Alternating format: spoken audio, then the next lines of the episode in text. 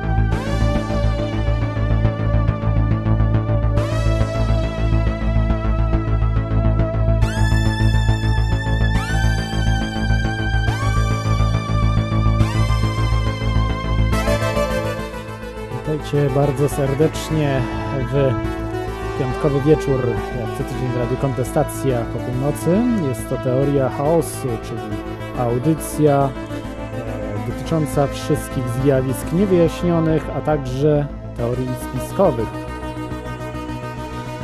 Mm, Dzisiejszy temat to pewnie część z Was już wie. E, Jest to druga część e, o 15 UFO Forum w Warszawie, które odbyło się 27 marca 2011 roku. Dzisiaj z, e, będziemy e, rozmawiali o przede wszystkim o głównym prelegencie tego forum, o Stantonie Friedmanie. Kim jest Stanton Friedman, to dojdziemy do tego, bo mam dzisiaj troszkę materiałów. Jeszcze nie, nie wszystkie, które oczywiście, bo tego dużo nagrałem, natomiast y, będzie dzisiaj na pewno bardzo ciekawie. Y, Stanton umie, y, umie bardzo dobrze y, opowiadać.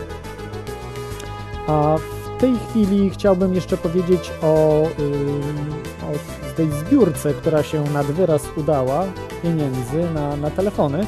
Także e, proszę już nie wpłacajcie na teorię chaosu, bo mam już e, zabezpieczenie na jakiś e, spory czas e, opłacenie telefonów. Natomiast wpłacajcie na kontestację, bo jak wiecie są problemy z serwerami. E, Liczba słuchaczy zwiększa się drastycznie i po prostu, żeby to radio istniało, e, no musimy jakoś e, fi- finansowo po prostu wspierać to radio. Dlaczego, dlaczego musimy wspierać? Bo to jest jedyne takie radio, muszę powiedzieć, w Polsce, gdzie można powiedzieć, co się chce na każdy temat, a przede wszystkim tematy społeczne, czyli te tematy, które mogą najwięcej zmienić w naszym życiu. Możemy y, po prostu no, walczyć o swoje. Y, możemy dowiedzieć się różnych rzeczy, jak możemy w ogóle walczyć o, o, swoje. I y, wiadomo, że w sile jest, siła jest w kupie, w, w, w liczbie osób nie, a nie pojedynczo nic się nie wygra. Także dla mnie Radio Kontestacja jest naprawdę radiem number one. Są różne inne radia, gdzie się rozmawia, ale wierzcie mi, że jest i cenzura, i pewnych tematów się nie porusza. A szczególnie takich, które są niewygodne rządowi. Mam wrażenie teraz w wielu radiach, już nie mówiąc o telewizjach, że to są radia i telewizje jakby przeniesione z PRL-u. One są, to są radia, telewizje rządowe, tam nie ma żadnej krytyki. Krytykuje się opozycję, przecież to są jakieś absurdy. Dobrze, yy, skończę już te tutaj dywagacje, natomiast jeszcze chciałbym tutaj taką dygresję, zanim przejdziemy do tematu yy, podstawowego. Yy, No dzisiaj już nie pierwszy raz, yy, pewnie nie ostatni, dostałem mandat za niezapinanie pasów. E, Mieszkam, jak wiecie, w kraju, jednym z najbardziej wolnościowych krajów w Europie.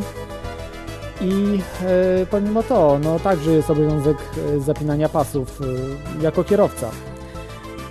I, I to jest, bym powiedział, właśnie oznaka faszyzmu, takiego zniewolenia nas. Y, Po prostu państwo pokazuje, kto jest tutaj panem, kto jest niewolnikiem. I y, dużo ludzi mówi, że y, jest to y, jakiś no, taka y, ma mało istotna sprawa. Jest to nieprawda, jest to bardzo istotna sprawa, bo to pokazuje nam, że jesteśmy niewolnikami we własnym kraju, a naszym panem jest władza państwowa. E,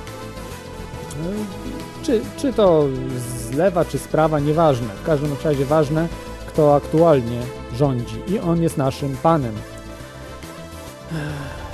Chciałbym właśnie mm, tutaj e, na antenie tak zadeklarować, że e, taką postanowiłem po prostu, bo e, no, ka każdy kij ma dwa końce i tu najwyraźniej dostałem mandat, jest jakiś, jakiś minus, prawda, finansowy. E, Natomiast e, plusem jest to, że e, zacznę działać w, w tej sprawie e, właśnie, e, żeby zlikwidować konieczność zapinania pasów e, przez kierowcę, jak i e, kasków motocyklowych. E, To po prostu de decydują sam, powinni decydować sami ludzie o tym.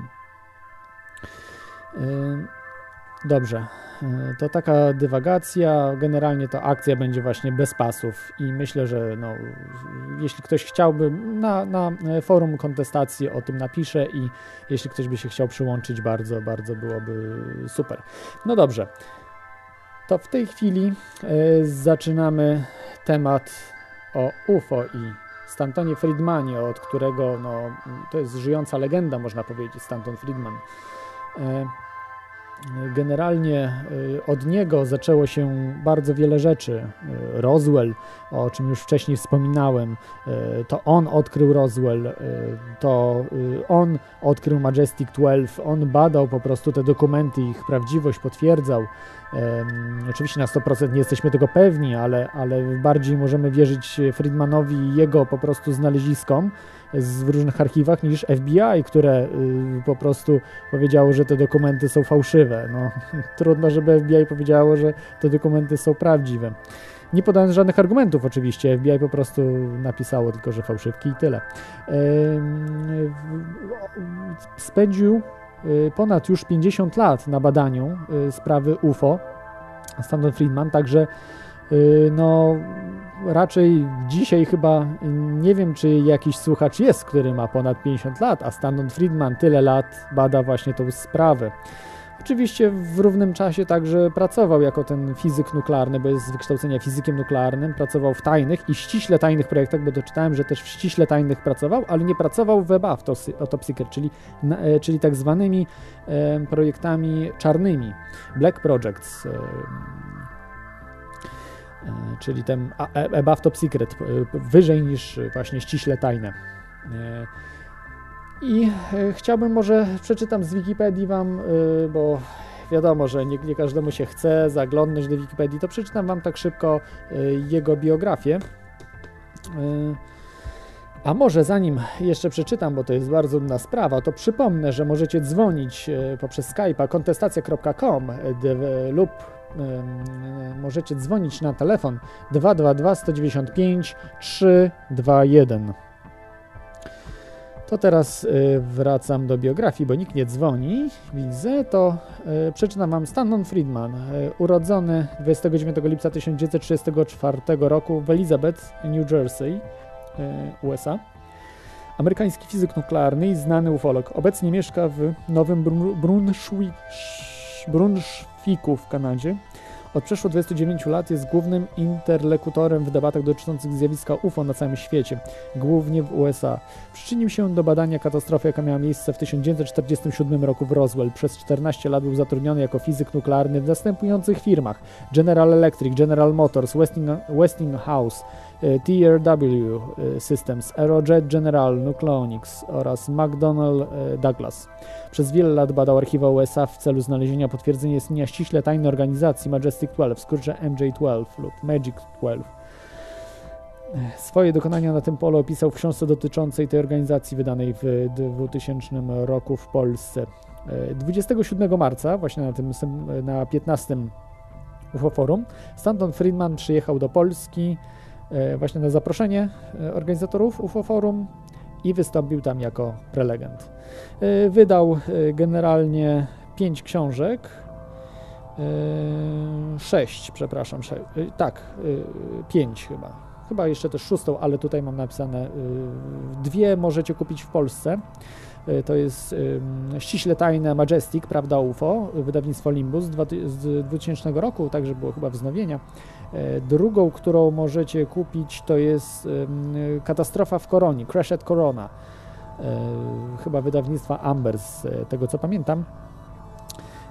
Także wydał to już w, już w języku angielskim Uh, captured uh, the Betty and Barney Hill UFO experience, the true story of the world's first docu documented, documented alien abduction, um, July 2007, New Page Books. To jest e, książka um, współ, chyba nawet z tego co pamiętam, napisana z córką Betty Barneya Hillów E, I jest właśnie o tym przypadku, który też ten przypadek e, Stanton Friedman badał. Warto się zapoznać, jeśli chcecie się właśnie dowiadywać o tak zwanych bliskich spotkaniach czwartego stopnia, czyli porwaniach. E, wydał też ostatnio dwie książki, bardzo, bardzo ciekawe, które no, udało mi się kupić. Też w języku angielskim niestety. Flying Sources and Science z czerwca 2008 roku, New Page Books E, jest to książka właśnie o nauce, o, o ufologii jako nauce, że możemy sobie właśnie przeczytać, dlaczego ufologię możemy uznać za naukę. E, I jeszcze jedną książkę Science Was Wrong, e, też z New Page Books wydawnictwa. I to jest książka, która mówi właśnie o błędach nauki, Między innymi na przykład możecie tam posłuchać, że w połowie XIX wieku zwolniono lekarza, który mył ręce przed operacjami i za to go wyrzucono, że chciał, żeby w szpitalu wprowadzić higienę. W połowie XIX wieku, przypominam, uważano to za, za zabobon, mycie po prostu rąk przed operacją. E, no dzisiaj wydaje się to jakiś zupełnie skandaliczny. Unia Europejska by w ogóle chyba do więzienia na, na do, dożywocie takich lekarzy, którzy właśnie bronili, e, uważali, że to zabobon. E, no ale tak niestety było. No i ci tacy właśnie odważni, dzięki tym odważnym naukowcom, lekarzom i, i inżynierom, mamy to, co mamy, a nie dzięki właśnie tej zatwardziałej, zatwardziałej nauce, o czym wielu zapomina.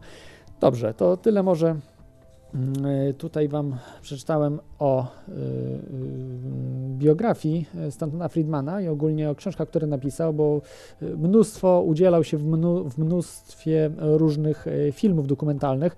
To na pewno, jeżeli oglądaliście coś kiedyś na Discovery, czy, czy, czy, czy coś o UFO oglądaliście, szczególnie z lat 90., 80., nawet 70., a także mm, tych nowszych produkcjach też czasami się te, udziela i czasami występuje, to z widzenia go na pewno znacie. To możecie sobie wpisać właśnie w internecie i zobaczyć, e, jak on e, wygląda.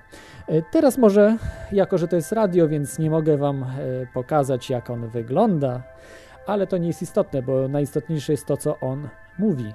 Więc w tym momencie chciałbym Wam puścić no, fragment E, właśnie wypowiedzi e, Stantona Friedmana ogólnie o UFO i jego e, takich poszukiwaniach, badaniach, które, no, które w przeszłości robił. Posłuchajcie proszę. Po 38 latach moich badań i dociekań nad zjawiskiem UFO wyłaniają się cztery konkluzje. Pierwsza. Dowody są przytłaczające, że Ziemia jest odwiedzana przez inteligentnie kierowane pozaziemskie kosmiczne statki. Innymi słowy, niektóre, podkreślam słowo niektóre, niektóre UFO są statkami pozaziemskimi. Większość nie jest. Większość jest także nieprzekonująca. Nie interesują mnie one. Druga. Temat latających spotków reprezentuje coś na kształt kosmicznej afery Watergate. Mam na myśli to, że tylko niewielu ludzi z rządów USA, Francji, Wielkiej Brytanii, Kanady, Niemiec wie bez wątpienia od lipca 1947 roku, że nasza planeta jest odwiedzana. Nie dochowujesz sekretów poprzez mówienie wszystkim dookoła. Sama zasada ścisłej potrzeby tworzy stałość układu. Trzecia. Żaden argument przeciwko pierwszej i drugiej konkluzji przez sceptyków, włączając w to mojego kolegę z Uniwersytetu Chicagowskiego, Karla Sagana, nie wytrzymuje konfrontacji ze szczegółową analizą. Te argumenty brzmią bardzo dobrze, dopóki nie odniesiesz ich do danych. Wtedy one się załamują. I w końcu czwarta. To jest największa sprawa tysiąclecia. Wizyty statków obcych odwiedzających Ziemię, udane ukrycie fenomenalnych danych, jak przejęcie ciał obcych oraz wraku. Przez prawie 49 lat. Spędziłem 14 lat pracując w przemyśle nad nieupublicznionymi rozwojowo-naukowymi programami, jak samoloty atomowe, nuklearne rakiety, rakiety fuzyjne, kosmiczne elektrownie atomowe. Pracowałem dla głównych korporacji energetycznych. General Electric, Westinghouse, General Motors, TRW, Aerojet General. Od początku byłem zainteresowany niespotykaną technologią, zaawansowaną technologią, podróżami kosmicznymi. Pracowałem nad projektami, w których operowaliśmy na rakietach nuklearnych, tak potężnymi jak 4000 MW. Pracowaliśmy na silnikach zasilanych atomowo. Około 1961 roku w bibliotece Uniwersytetu Kalifornijskiego w Berkeley, wielka biblioteka, natknąłem się na prywatnie opublikowany specjalny raport projektu Niebieskiej Księgi numer 14. Największe kiedykolwiek sporządzone oficjalne naukowe badania dotyczące projektu Niebieskiej Księgi dla lotnictwa USA. Zawierał on dane z 3200 miejsc obserwacji UFO przez oficjalnie zatrudnionych na pełen etat profesjonalistów kategoryzację, wartościowanie, wykresy, grafy, tabelki, mapy. W sumie 240 zestawień. Byłem w Królestwie Informacji. Tu są dwa dokumenty ujawnione przez CIA dotyczące UFO. Możesz przeczytać 8 słów z pierwszej strony i 9 słów z drugiej.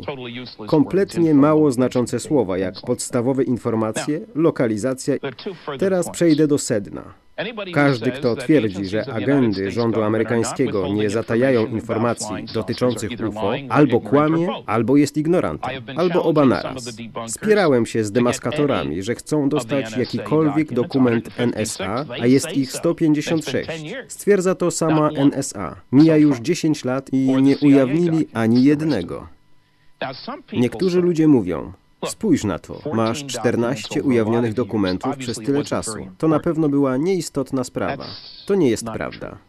Rozmawiałem z człowiekiem, który zmusił CIA do ujawnienia dokumentów dotyczących eksperymentów z kontrolą umysłu. Nielegalne używanie narkotyków jak LSD, nie mówienie o tych eksperymentach ludziom, robienie ich bez pozwolenia i inne brzydkie sprawy. Pierwsze rządowe ujawnienie przyniosło mu 400 stron dokumentów. Był prawnikiem w Waszyngtonie, więc wrócił łatwo do sądu. Zagroził im, że idę do sądu, wiem, że musi być więcej dokumentów. Znaleźli znowu 400 nowych stron. Narobił znowu szum i znowu kolejne pudełko, i kolejne, i kolejne. Zdołał uzyskać w sumie 40 tysięcy stron.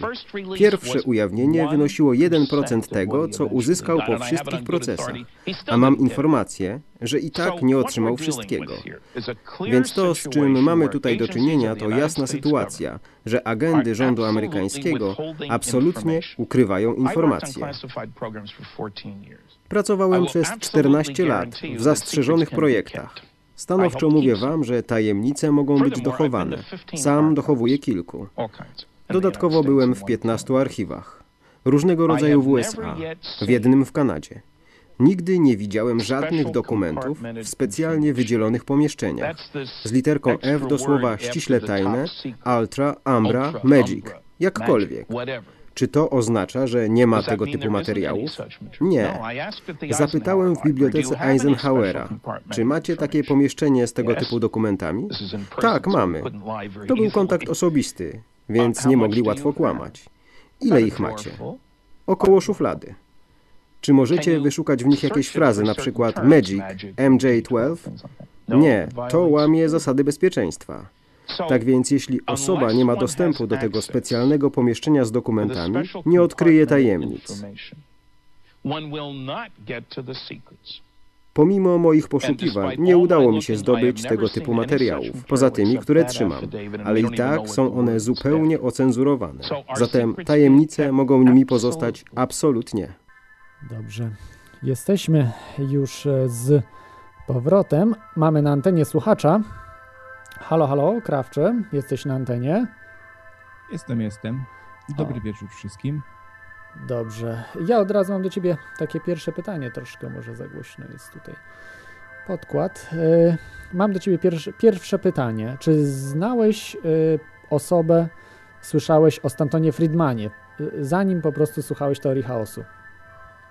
Nie, nie, myślałem, że masz w ogóle na myśli Stefana F- Friedmana. Sobie nawet tu wpisałem na, na YouTubie i wyskoczył mi na kłopoty Bednarski. Wiesz, który, nie? A, tak, ten aktor. Bednarski na kłopoty, ma zawsze środek złoty, jarirarira, i tak dalej. Ale to okazało się właśnie, że to nie ten i sobie słuchałem tu z zainteresowaniem. E, aha. Rzecz. No a w tej chwili co, co sądzisz y, no, o tym? y, No nie wiem, czy właśnie chyba nie, nie wiem, czy słyszałeś, chyba nie, bo mm, nie byłeś na antenie, ale, ale to, co przedstawiałem o Stantonie Friedmanie, czy, y, czy coś więcej słyszałeś? No, może inaczej. E, Czy mm, wiesz Że o coś na, na jego temat? konkretnego się, się, się zapytasz na przykład. Aha, może zostawmy no to, bo faktycznie, jeżeli nie słyszałeś, to, to, to może być trudne. Ale co myślisz o ufologach? O, tak powiem. Ogólnie. O ufologach? No Tak. Myślę, że jak, w każdym środowisku znajdzie się wśród nich i nawiedzonych, i, i normalnych, i takich całkiem, wiesz, ludzi, którzy się troszeczkę pogubili w tym wszystkim, no i całkiem rozsądnych, jak wszędzie. Mhm. A znasz jakiegoś może w Polsce ufologa, czy człowieka, który się zajmuje te, tego typu sprawami? Nie, nie. Oho. Yy, może masz jeszcze jakieś pytanie? Wiesz co, nie, nie za bardzo, nie za bardzo. Mogę tylko taką cie, ciekawostkę powiedzieć, na przykład, że... E, słuchaj mnie? Tak, tak, oczywiście. E, taką ciekawostkę, wiesz co, na, naprawdę, słuchaj, śniło mi się, bo sobie się zdrzemnąłem trochę e, niedawno i śniło mi się, że zaspałem na teorię chaosu, wiesz? I obudziłem się i była go, godzina pierwsza. I co, co ciekawe, taki zrezygnowany, wiesz, wstałem z- w- wnerwiony, włączyłem sobie kontestację, ale ty byłeś tam jeszcze i gadałeś? Wo- strasznie pluję sobie w, w, w brodę, że sobie nie ut- utrwaliłem, co mówiłeś. Ale w, i potem się obudziłem i było za 15. Taka, taka cieka- ciekawostka. Ale popatrz, kurczę, mózg potrafi w mojej głowie wygenerować ta, takiego clouda, nie? Który, który coś mówi i pamiętam, że to było całkiem interesujące nawet. No, radio, radio ma to do siebie, że nie wiesz, jak wyglądam, także no, mózg może sobie wyobrażać różne sceny, bo jako widzący zawsze sobie jakieś tam twarze do, dorabiamy, prawda? Różne. No ja we śnie też cię nie widziałem, bo słuchałem sobie, sobie tylko sobie, nie? Tak. No, ale i tak wiem, że, że masz czułki i tak dalej. Oczywiście, nadaje z Marsa. E, Dobrze, no to nie wiem, e, co sądzisz jeszcze może o tej inicjatywie bez pasów? Tak troszeczkę już teraz od UFO od- odejdę, skoro nie masz pytań na temat UFO. No chciałbym mieć na pewno do wyboru, czy zapinać czy je, czy nie, żeby się na przykład w razie czego nie spalić, kiedy samochód przywali w drzewo, nie? I zapali się. Mhm. Y, Mój ojciec y, zginął w wypadku samochodowym. Mhm. y, Akurat gdyby, gdyby pasy miał zapięte, to, to by żył, nie? Bo Mhm. wyleciał przez, y, przez szybę y, i przygniótł go potem z samochód. On tam prze, przekoziołkował jakoś, wiesz, i, i zginął przez to, że nie był zapięty akurat. No ale no to różnie może być. No równie dobrze mógłby się spalić w tym, w tym, w tym, w tym samochodzie też.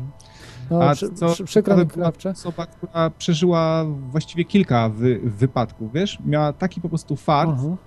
że wiesz, i to w ogóle przeżyła nawet takie wy, wypadki, w których y, osoby, z którymi jechała, zginęły, wiesz?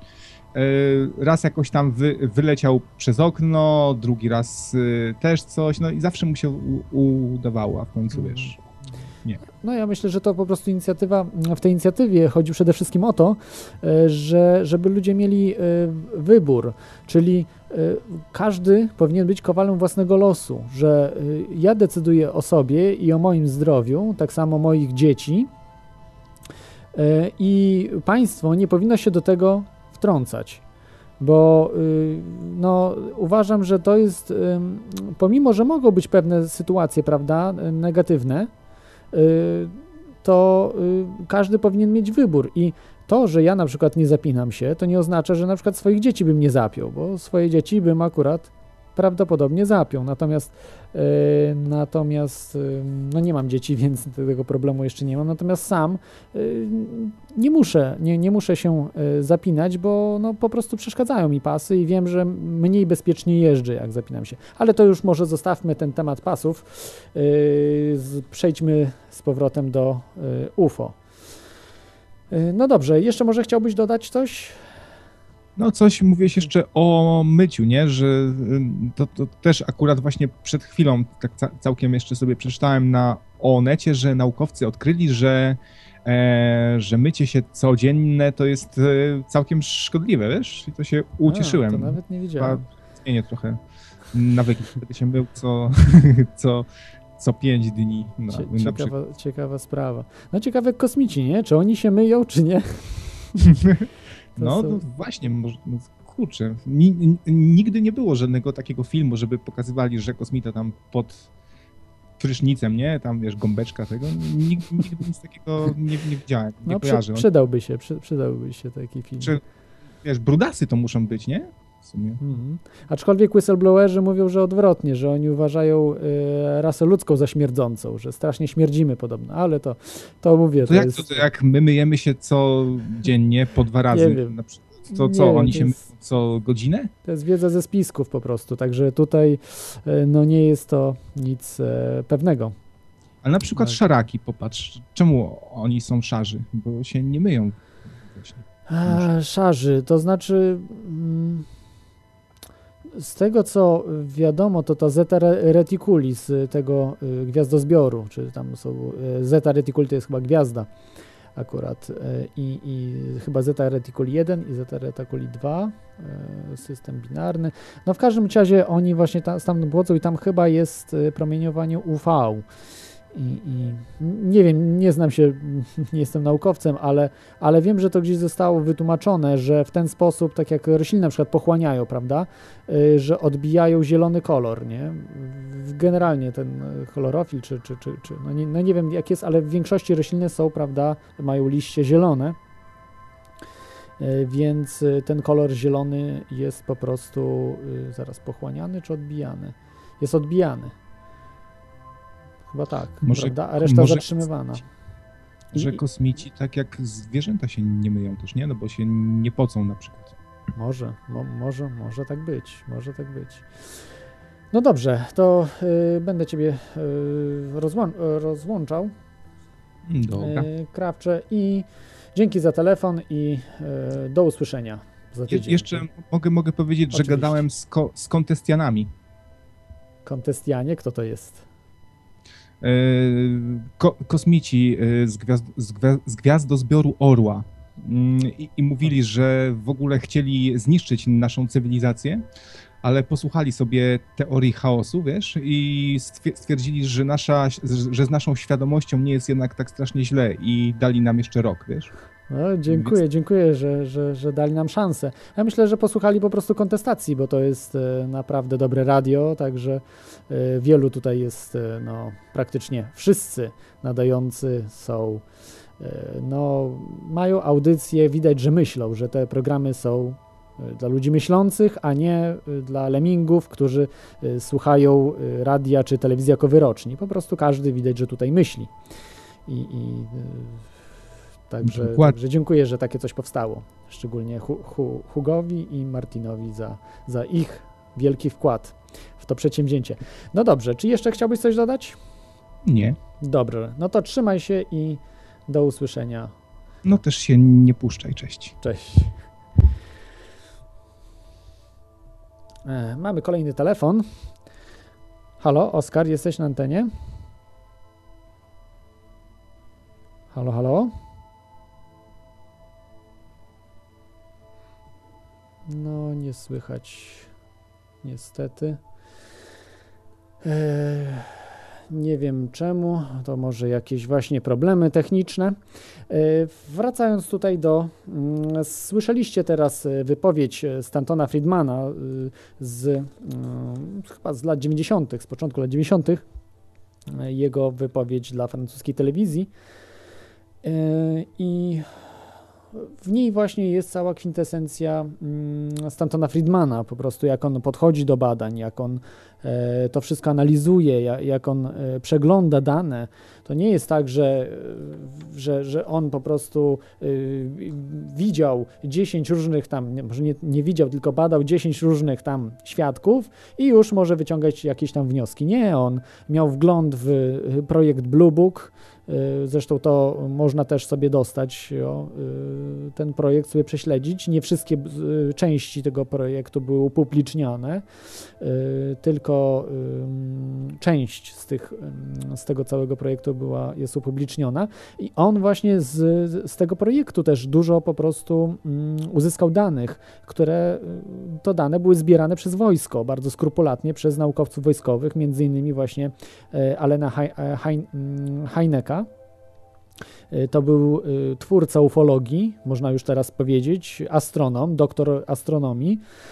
Y, pracował na Uniwersytecie w Stanach Zjednoczonych, chyba Uniwersytecie Chicago, ale już nie, nie jestem pewien, więc tutaj nie będę mm, te, tego rozszerzył tematu. W każdym razie Alan Hynek był twórcą ufologii, mnóstwo rzeczy po prostu wymyślił od zera i katalogowanie także mm, tych wszystkich doniesień na temat właśnie UFO. Stał się zagorzałym właśnie zwolennikiem e, teorii, że y, za częścią, powtarzam, częścią tych przypadków UFO stoją kosmici, a na początku był kompletnym sceptykiem. E, niestety już nie żyje Alan Hynek, natomiast e, jego wkład w ufologię jest niezaprzeczalny. Dobrze. Y, przypomnę Wam, że możecie dzwonić. Dzwońcie pod skype kontestacja.com albo telefon 222 195 321. Jest telefon warszawski, także nie jakieś tam 0700, nie, nic tutaj właśnie y, nie naciągnie Was y, kontestacja. No dobrze, to o, mamy znowu Oskara. Spróbuję jeszcze raz. Halo, Oskar, jesteś na antenie? Cześć, cześć. Słychać mnie? Tak, tak, tak, słychać. Możesz mówić? No to świetnie. Ty... Moment, to, O. E, ja chciałem... Miałem, miałem, pierwsze, przepraszam, bo miałem problemy. Troszkę zainstalowałem sobie dzisiaj aktualizację Ubuntu, no i niestety katastrofa. No nic, nic nie szkodzi, każdemu się zdarza, także... Także ten. Natomiast e, jeżeli chodzi o UFO, e, to miałem takie powiedzmy osobiste, może nie spotkanie, ale y, dwie osoby powiedzmy znam, które y, jedna osoba raz się spotkała z, z, z, z UFO, a, dru, a druga osoba miała kilka spotkań. E, jedną osobą, tą pierwszą, to, to był mój ojciec, który no, opowiadał mi, że kiedyś e, zauważył przelata, przelatujący obiekt o kształcie naboju, prawda, tylko że większy e, nad domem, zatrzymał się ten obiekt nad domem, prawda, i, e, i, i, i podobno odleciał. E, no, czy to była prawda, czy nie była prawda, to, to nie jestem w stanie tego stwierdzić. No, możliwe, że tata mnie powiedzmy troszkę okłamał w celach zaciekawienia, czy no nie wiem, no wiadomo, że tam różnie ojcowie opowiadają różne historie dzieciom. E, natomiast drugą, e, druga osoba to jest mój e, taki dobry przyjaciel, który opowiadał mi kilka, kilka sytuacji. Jedna sytuacja to była taka, działo się to w Krakowie i to chyba nawet było w RMFFM kiedyś taka informacja, albo w Radiu Z, nie pamiętam, to było może z 15 lat temu. I to była masowa, powiedzmy, że halucynacja, kiedy pojawił się obiekt UFO y, koło Zakopianki y, i on był jednym z tych świadków, którzy, którzy widzieli latający spodek lecący wzdłuż Zakopianki. Tam było parę osób, które to widziały y, i chyba to w RMF-ie było, na ten temat była rozmowa. Natomiast drugim razem, kiedy spotkał się z, z, z, czymś niesamowitym, to nawet nie był wtedy, nie widział tego, tylko po prostu w, w, w jechał przez las, zatrzymał się na chwilę w tym lesie e, i nagle usłyszał dziwny dźwięk, on to opisał, że to był dźwięk nie z tej ziemi, tak jakby, który, który się nasilał, do niego się zbliżał, on po prostu nie czekał na to co, to, co to się pojawi, tylko po prostu wsiadł do auta i pojechał dalej. Także takie, takie dziwne spotkania z, z obiektami czy to pozaziemskimi, czy to, czy to czymś dziwnym po prostu. Tak, czymś dziwnym. O, ja, ja, mam, mhm, ja mam do ciebie takie pytanie, bo sam też widziałem UFO, więc no wiem, że to, to UFO istnieje, prawda, ale kosmitów nie widziałem. Natomiast mm, jak, jak ty sądzisz, czy no mi się wydaje, że, że raczej nie musieli po prostu oszukiwać, mogli to, to widzieć, e, bo to w Zakopiance to, to nie rozumiem, mówisz, że masowa halucynacja, to, to były, nie były jakieś obiekty rzeczywiste? O co, o co z tym chodziło? To, to znaczy, e, ja myślę, że to w ten sposób wytłumaczono, że to masowa halucynacja, czy to było naprawdę no, ja, ja swojemu e, ko koledze wierzę, z tym, że to, to było w nocy. Mhm. E, on wtedy pracował jako kierowca i jeździł no, często lekko przysypiając. Także no, możliwe, że to mu się wydawało ale podobno właśnie w, była relacja w radiu, że, że, coś, że takie, takie zdarzenie miało miejsce i że to wiele osób widziało. No, może faktycznie, nie, nie wiem, trudno jest mi powiedzieć. Aha. Natomiast czy ja osobiście sam wierzę w to, czy, czy jest UFO, czy tam, no to, to w ogóle to trudno jest, trudno jest, yy, bo to trzeba było rozdzielić na yy, na obiekty, no wiadomo, że UFO to są niezidentyfikowane obiekty latające. No to oczywiście, że jak w zależności kto czym dysponuje, to tak to zidentyfikuje. Dla jednego nie, niezidentyfikowanym obiektem będzie Y, powiedzmy he, helikopter jakiś tam Sokół czy, czy jakiś inny, y, nie pamiętam jak się one tam nazywały, a dla innego niezidentyfikowanym obiektem będzie pojazd kosmiczny. E, no także to, to a, a, jeszcze dla innego to zwykły ptak może być niezidentyfikowany, bo jak się nie zna na ornitologii, albo w ogóle ptaka na oczy nie widział, to też będzie niezidentyfikowany obiekt latający. No ptaka to raczej, raczej, raczej na zdjęciu, bo, bo wiesz, wieczorem ptak nie no. świeci, więc go, no tak. więc go nie widać, a w dzień no to raczej też wiesz, inaczej wygląda obiekt y, taki metaliczny, czy no, też ale... świecący, a inaczej ptak. Na zdjęciach raczej często się myli ptaki, bo to ptak szybko przelatuje, prawda? Jest taka plam, plama i nie, nie, wiadomo co. Ale jest. umówmy się, że mówimy o, o ogólnie rzecz biorąc y, pojazdach, czy też y, y, obiektach, które pochodzą spoza Ziemi. Mhm. A wiesz, że są takie przypadki, że ludzie y, nie w pojedynkę widzieli to, ale w parę osób, na przykład przypadek Travisa Waltona i nigdy się ci ludzie po prostu nie wyparli tego do, do tej pory. To w przypadek z lat 70., gdzie. To znaczy, ja, ja dużo oglądałem na temat mhm. UFO, zresztą się interesowałem t, tą tematyką właśnie z, z, tym moim kolegą. I ten jeden przypadek, co, opis, co, co mówiłem, e, że on to e, powiedzmy słyszał ten dźwięk taki niesamowity, to e, to, to była. On wtedy był ze swoją dziewczyną. I i no ja nie wiem na co oni się tam zatrzymali w, lesie, prawda? Mhm. Ale, ale słyszeli coś niesamowitego i ona też to potwierdza, że, że tak było. E, także, także no to też jest taka sytuacja, powiedzmy, potwierdzona z, z drugiej ręki, czy z drugiego źródła raczej. No a jeżeli chodzi o, e, o to, bo, bo się mnie pytałeś, czy, czy ja wierzę w, w, w to, że, że są e, jakieś tam UFO, prawda, czy obiekty pozaziemskie, to y, nie mam powodu, żeby nie wierzyć o, w ten sposób. Myślę, że y, nie ma, nie ma przyczyny, jest tyle podań odnośnie, odnośnie tego, że coś się tam pojawiło. Myślę, że, że musi być coś w tym prawdy. Zresztą ja bardziej się, powiedzmy, ponieważ sam nie widziałem, słyszałem od znajomych, no, czy, czy, czy no, widziało się w telewizji różne takie historie, no to jestem skłonny w to uwierzyć.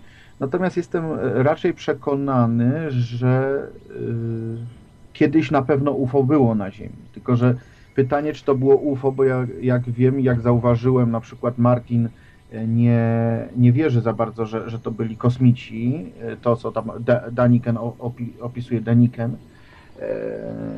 I to jest wszystko kwestia interpretacji czy podejścia. No jeden, jeden widzi, jeden powiedzmy uważa, że nazwie, nazwie tych kosmitów e, bogami, inny nazwie tych kosmitów kosmitami. No, różnie, różnie to może być. No, mogą to być aniołowie, a mogą to być a mogą to być kosmici. No w końcu aniołowie też gdzieś muszą żyć, to niebo gdzieś tam też musi być. Albo prawda? diabły, diabły, szatany też mogą Albo, być. albo szatany, także, także no, no trudno powiedzieć. No może faktycznie, może faktycznie y, te cywilizacje, które do nas nawie, nawiedzają, może to są cywilizacje naszych bogów. Może to właśnie oni są tymi bogami naszymi. No ja, tu, Y, ja się, się nie zgodzę, tak. znaczy ta, tak mo, może być, ale ja chciałbym po prostu troszeczkę mm, tak y, tutaj y, odejść od tej religijnej po prostu terminologii, że y, to w dawnych czasach może i tak było, ale dzisiaj doskonale wiemy, prawda, już mamy nawet rozpisane cywilizacje pierwszego typu, drugiego, trzeciego, czwartego, piątego, nawet do siódmego chyba jest. Y, My jesteśmy zerowego typu, nawet nie jesteśmy pierwszego typu, więc to są po prostu inne cywilizacje, a nie, mm, nie tak jak my określamy Boga, czyli gdzieś jakiś byt w ogóle, w ogóle z innych wymiarów, czy, czy w ogóle niematerialny. Y, Także y, to, to tak właśnie w tym temacie. Ale no, nie chciałbym już y, tak, wiesz, o, o, o tej tam paleoastronautyce mówić, bo to już y, wybiegamy z, z tematu troszkę. A co myślisz, bo pewnie znasz przypadek Stantona Friedmana, badacza, pewnie, pewnie widziałeś go nieraz w tych filmach. Czy, czy znałeś go wcześniej? Tak tylko się tak upewnię. Szczerze mówiąc, to z nazwiska, z nazwiska nie. Oczywiście filmów o UFO y, i, i, i prasy o UFO no, czytałem swego czasu dosyć sporo, czy to, czy to w jakimś Focusie, czy, czy, czy po prostu na tym Discovery, czy National Geographic, bo tam też się pojawiało, ale chyba głównie Discovery takie różne sensacyjne informacje podawało. Także no, no nie, nie, nie słyszałem nazwiska, nie, pamię- nie, nie jestem w stanie sobie przypomnieć, że, że, że, że takie nazwisko padło. Natomiast właśnie samych sytuacji różnych, yy, o, o, odnośnie różnych yy, zjawisk, odnośnie no, yy, choćby te światła gdzieś tam nad Phoenix, prawda, co Mhm. dosyć niedawno tak się pojawiały w mediach informacje o tym. No, także, także to dużo, dużo powiedzmy tych filmów widziałem i, i myślę, że, że dużo z nich ma szansę, że faktycznie to, to była prawda. Choć, choć niektóre ewidentnie są y, podróbą, szczególnie, szczególnie te, które się y, moż, można zobaczyć na, y, na YouTube. Także tam jest dużo na przykład takich sytuacji, gdzie ewidentnie widać, że ktoś kręcił kamerą na przykład przez szybę i widać refleks świetlny w szybie, albo obiekt odbity w szybie, która, przez którą to, to, to, to się to, to niby było filmowane, tak. Także, a to niby na niebie, także no, różne są sytuacje. No, na pewno część jest też pod, podrób takich typowych y, gdzieś, gdzieś y, generowanych komputerowo.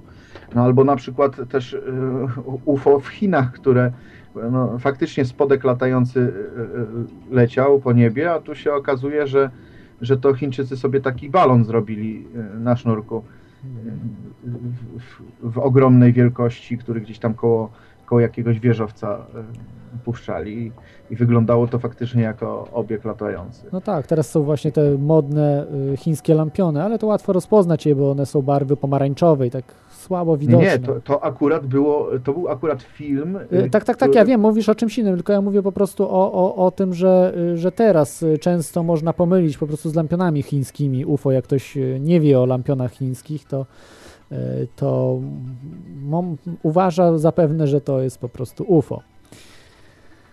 No tak. Także. Natomiast- Dobrze, jeszcze masz jakieś y, pytanie? Czy... Pytanie nie, tylko y, y, może nie wiem czy, ale w sumie radio nie jest poprawne politycznie, więc chyba mogę to, ponieważ tu się jinglem zaczynało ryzykowym, e, także pozwolę sobie dopowiedzieć, że ponieważ tam się wi- witają w, ra, w Radio Maryja zawsze e, i, ma, i Maryja zawsze dziewica, a mój tata zawsze mówił i, i Józef zawsze impotent. Także Oj, ostro tak. poleciałeś. Krajowa Rada Radiofonii wycofa koncesję, nie będziemy, kon- kontestacja mogła nadawać niestety. A, żartowałem. No dobrze, to, to ja cię zrzucam. Jeszcze internet ręki nie położyłem, bo mamy kolejny telefon. To trzymaj się, Oskarze. No. Cześć. O, akurat chyba zniknął telefon. Tak, właśnie chciałem odebrać, ale w tym momencie właśnie y, zniknął. Także dzwońcie jeszcze e, kontestacja.com 222 195 321. Tak jak słyszeliście, Oskar miał właśnie doświadczenia mm, swoje z rodziny, a także y, dobry przyjaciel jego też widział UFO, także, także y, no wśród nas po prostu są ludzie, którzy doświadczali pewnych rzeczy no, nie z tej ziemi, dziwnych, niewytłumaczalnych. Bo y, naprawdę helikopter czy samolot jest y, dużo łatwiej odróżnić od tego, co na przykład ja widziałem, czy, czy też lampion chiński i tak dalej, bo y, to są rzeczy takie, które no, czuć po prostu, że są nie, nie z tej ziemi. Widać, że poruszają się, mają olbrzymie światło, na przykład tak, tak jasne, jak księżyc, prawda, gdzie, gdzie to wymagałoby olbrzymich mocy, do których polska armia jest no, raczej mało prawdopodobne. Dobrze, mamy kolejny telefon. Hmm. Halo? Y, Halo, tak, cześć. Witaj. E, Jesteś na ja rozumiem, że teraz są e, historie UFO, tak? E. Generalnie jest temat UFO, UFO Forum, ale można, możemy rozmawiać właśnie na, na, na wszystko, znaczy, co dotyczy UFO. Znaczy generalnie mam taki Kosmitów. temat, że, że ładnie, ładnie zaskoczyłem paru znajomych, ponieważ e, kiedyś byliśmy na imprezie ostro zaklepiane i byłem na tyle pijany, że jeszcze mnie zostawili samego w ogóle. I właśnie widziałem to UFO, właśnie rozpoznałem potem, że, że tak śmignęło szybko, nie? I no, do tej pory myślę, że tak na 99% to było to. Bo po prostu tak szybko zniknęło, taką smugę zostawiło, tak? I jeszcze jak człowiek jest pijany, a kiedy ja właśnie taki byłem, to jeszcze na parę sekund jest w stanie zachować taką idealną ostrość i trzeźwość, tak? Jest taki, jest taki moment, że można się tak skupić. No i właśnie wtedy akurat to miałem. No i oczywiście później opowiedziałem wszystkim historię, śmiali się, haha. Ha, ha. Na drugi dzień jechaliśmy samochodem i wszyscy w radiu, jak, jak po prostu wszyscy usłyszeli, nie, że to było pod Birmingham dokładnie, w Anglii i wszyscy właśnie pod Birmingham z tych okolicznych wsi zgłosili gdzieś później do radia, że widzieli UFO. Nie? A jak to wyglądało? Możesz jakoś znaczy nie, znaczy nie, nie, nie, naprawdę jestem w stanie tylko powiedzieć, że, że świeciło dość mocno i, i bardzo się szybko poruszyło. E. Stało w jednym miejscu i się ruszyło bardzo szybko w którąś tam no stronę tak. i zostawiło smugę światła po sobie. To już tak. to, to jest niemożliwe. To ja ci powiem, rozmawiałem z pilotem, to nie jest możliwy y, żaden samolot, helikopter, y, chyba że jakiś super tajny Aurora czy coś takiego, natomiast y, nic, co jest oficjalnie znane w, w wojsku no czy, czy, czy, czy nauce. No. Także no to jest. No tak też myślałem. Ale z drugiej strony udowadnianie ludziom, którzy, którzy i tak nie mają otwartych umysłów, to raczej nie ma sensu. Bo tak, to zgadzam się, to, to nie, nie ma żadnego sensu. Tylko, że wiesz, niektórzy po prostu nie wiedzą, a chcieliby się dowiedzieć, a nie ma gdzie, bo zauważ, że e, tego typu nie ma rzeczy ani już teraz na Discovery, ani na innych kanałach, ani tym bardziej w telewizji polskiej, bo tego typu rzeczy w tej chwili jest po prostu duża dezinformacja na ten temat. Jeżeli UFO może być śmiesznie, głupio, e, jakieś prymitywy rozmawia, jakaś baba ze wsi coś tam mówi, ale nie można mówić no tak, o tak. UFO na temat naukowy, nie można mówić rozsądnie, nie może e, naukowiec, tak jak Stanton Friedman, prawda, który dla ściśle tajnych projektów hmm. pracował, Y, I on nie może mówić. On teraz już generalnie nie występuje w takich programach. Oczywiście zapraszają go do programów na dyskusje ze sceptykami, które generalnie zwycięsko, hmm. Y, zwycięstwo odnosi w tych dyskusjach. Właśnie tego ale zobacz, tak, tak? ale zobacz, na przykład ja powiedzmy, że wierzę w to UFO, tak? I mogę nawet bardziej, no, no nie chcę tego traktować jako wiarę, po prostu wiem. I no, słowo wiara to jakoś mi tu nie pasuje.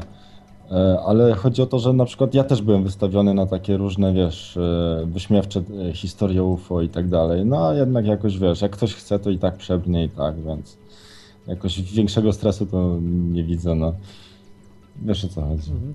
Znaczy wiesz, stresu w sensie, że, że cię wyśmieją, ja rozumiem, ale wiesz, jest też drugi stres, jak widzisz UFO, bliskie spotkanie masz z UFO, to już nie ma wtedy żartów.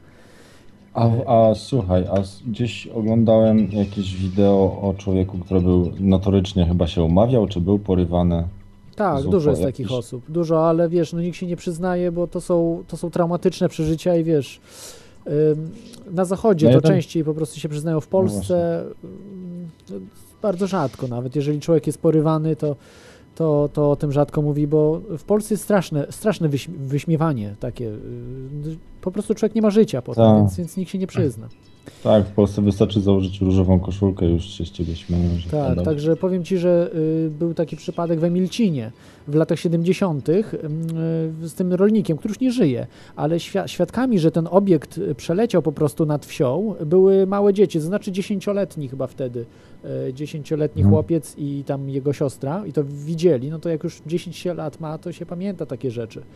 I on, wyobraź sobie, że do tej pory jest wyśmiewany, wiesz, ten człowiek w tej wsi, bo on tam mieszka, wiesz, to, to jest tak przykre po prostu, że i, i oni już nic nie powie, ten człowiek już nic nie powie, mówi, żeby dali mu spokój uf, ufolodzy, bo wiesz, pytają się zawsze go, prawda, co i jak, on, on nic nigdy nie powie, żeby się od niego odczepili, bo on ma same kłopoty po prostu.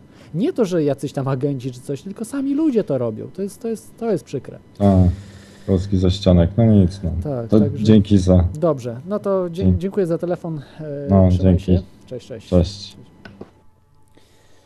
Y, dobrze, jesteśmy w tej chwili, bo już czas nieubłaganie idzie, y, to jak, y, jak chcecie dzwońcie, natomiast ja pójdę w teraz mm, generalnie puszczę kawałek konferencji, dosłownie pytania tylko, które z, zadawali ludzie po wykładzie Stantona Friedmana. Myślę, że nas na YouTube gdzieś możecie znaleźć na temat tego 15 UFO Forum, że jakieś fragmenty. Ewentualnie y, można y, poprosić Janusza Zakurskiego o, o, mm, o, o, całość materiałów, czy, czy po prostu też, nie wiem, na DVD chyba można kupić. O, jeszcze mamy telefon. Dobrze, odbieram Feliksa. Halo, witaj. Feliksie, jesteś na antenie? E, witaj. A... Zastanowiliśmy się na czacie, czy warto zobaczyć UFO i mieć pewność, że istnieje, czy lepiej żyć w, na wpół w nieświadomości. Ale samo UFO nie wystarczy. Musisz zobaczyć e, spodek albo coś, wiesz, bliskie spotkanie, żeby mieć e, pewność. Natomiast e, ja też widziałem UFO, ale wiesz, no nie mam pewności, że to byli kosmici, więc to wtedy po prostu wiesz, że coś, coś istnieje innego. Także to bardziej chyba mm, wydaje mi się, że że samo zobaczenie UFO nie jest niczym jakimś, wiesz, dziwnym, niezwykłym, nie? Bardziej się liczy właśnie te spotkania bliskie. Halo? Jesteś na antenie? Aha. Jestem, jestem. Tak. A, y, przepraszam, A, ja czata nie mogę czytać, tak bo, bo jak, jak prowadzę, y, jak prowadzę po prostu, no nie czytam czata, bo jest, jest to dosyć trudne. E, w przerwie troszeczkę poczytam, także może masz jakieś pytanie, czy chciałbyś jakiś temat zmienić e, albo... Trochę nie na temat. E, co ze stroną teoria chaosu.com? E, przenoszę po prostu serwery na, na, na inne prawda, strony, tam domeny i tak dalej, także, także tam napisałem, że, że, że tydzień będzie o, przepraszam Was, bo zapomniałem o tym powiedzieć na antenie, ale e, to teraz jest do, dobry, dobry czas. Po prostu przez tydzień, pół tygodnia e, nie, nie, nie będzie strona dostępna. E, później będzie dostępna pod adresem teoriachaosu.com.pl, czyli tak jak dotychczas plus.pl trzeba dopisać i będzie aktywny. Tylko, że w Polsce niestety długo to wszystko trwa i i to dłużej, 10 razy dłużej niż w Stanach zajmuje, więc jak teraz mam tą polską domenę, to jest to, jak się pewnie domyślacie, dużo dłużej trwa. Okej, okay, dzięki za Dobrze, odpowiedź. Dziękuję, ja się dziękuję Ci, cześć. Halo, witaj. Ja, Jabolissimus halo, halo? zadzwonił. Sam Jabolissimus. Generał, witaj generale. Czy dzwoniłem się? Tak. Czy słychać mnie? Dobrze. Słychać. Więc y, Przepraszam bardzo, że tak y, musiałem się ciszyć tutaj, radyjko i tak dalej. Dzień dobry. Y, chciałem tutaj się zapytać o taką ciekawą kwestię. Y, czy spotkałeś się z opisami zachowania piorunów kulistych? Takie tak, tak opisy tak, tak, są tak. z XVII, z, nie, z XVII zdaje się, że jeszcze nie. Z XVIII, z XIX wieku, kiedy ludzie zaczęli się zajmować powoli elektrycznością i te pioruny kuliste takie maleńkie zasadniczo y, zachowywały się w podobny sposób do UFO. Leciały w dziwny sposób jakimiś dolinami, czy po niebie widziano takie y, świetlne kule, czy obiekty różnego kształtu, które pulsowały bądź różne barwy przyjmowały. Potrafiły stać w jednym miejscu i nagle przyspieszyć. Czy bierzesz pod uwagę na przykład coś takiego, że teraz ludzkość generuje znacznie więcej energii i te obiekty latające mogą być takim większym piorunem kulistym. Takie my, luźna myśl. Mhm. Tak, e, swobodna. oczywiście, oczywiście biorę pod uwagę, z tym, że e, pioruny kuliste mają jedną e, dużą wadę. To, że są o. dosyć nietrwałe, generalnie do, do paru minut. Y, nie, nie, spotkałem się z relacją, żeby 15 minut na przykład y, taki piorun kulisty trwał. To generalnie minuta, dwie, maksymalnie najczęściej ileś sekund po prostu y, to, to zjawisko trwa. I generalnie jest to żarząca się kula, a nie kula światła. Jest to troszkę różnica z tego co z tych opisów, czyli jest po prostu to jest, to jest piorun, który jest y, iskrzący się, jeśli dobrze, dobrze y, czytałem różne, y, różne opisy. I, no i raczej piorun kulisty ma naturalne, jest to naturalnym zjawiskiem, a nie pochodzenia od człowieka. Czyli z tego co słyszałem, to podczas burzy może wystąpić, prawda, podczas jakichś dziwnych zjawisk atmosferycznych i to raczej, raczej cywilizacja nie potrafi wytworzyć pioruna. Zbyt małe energie to są, tak mi się wydaje, wiesz. E, y, że... Niekoniecznie bym się e, zgodził, gdyż w czasie, że e, działalność człowieka nie ma znaczenia.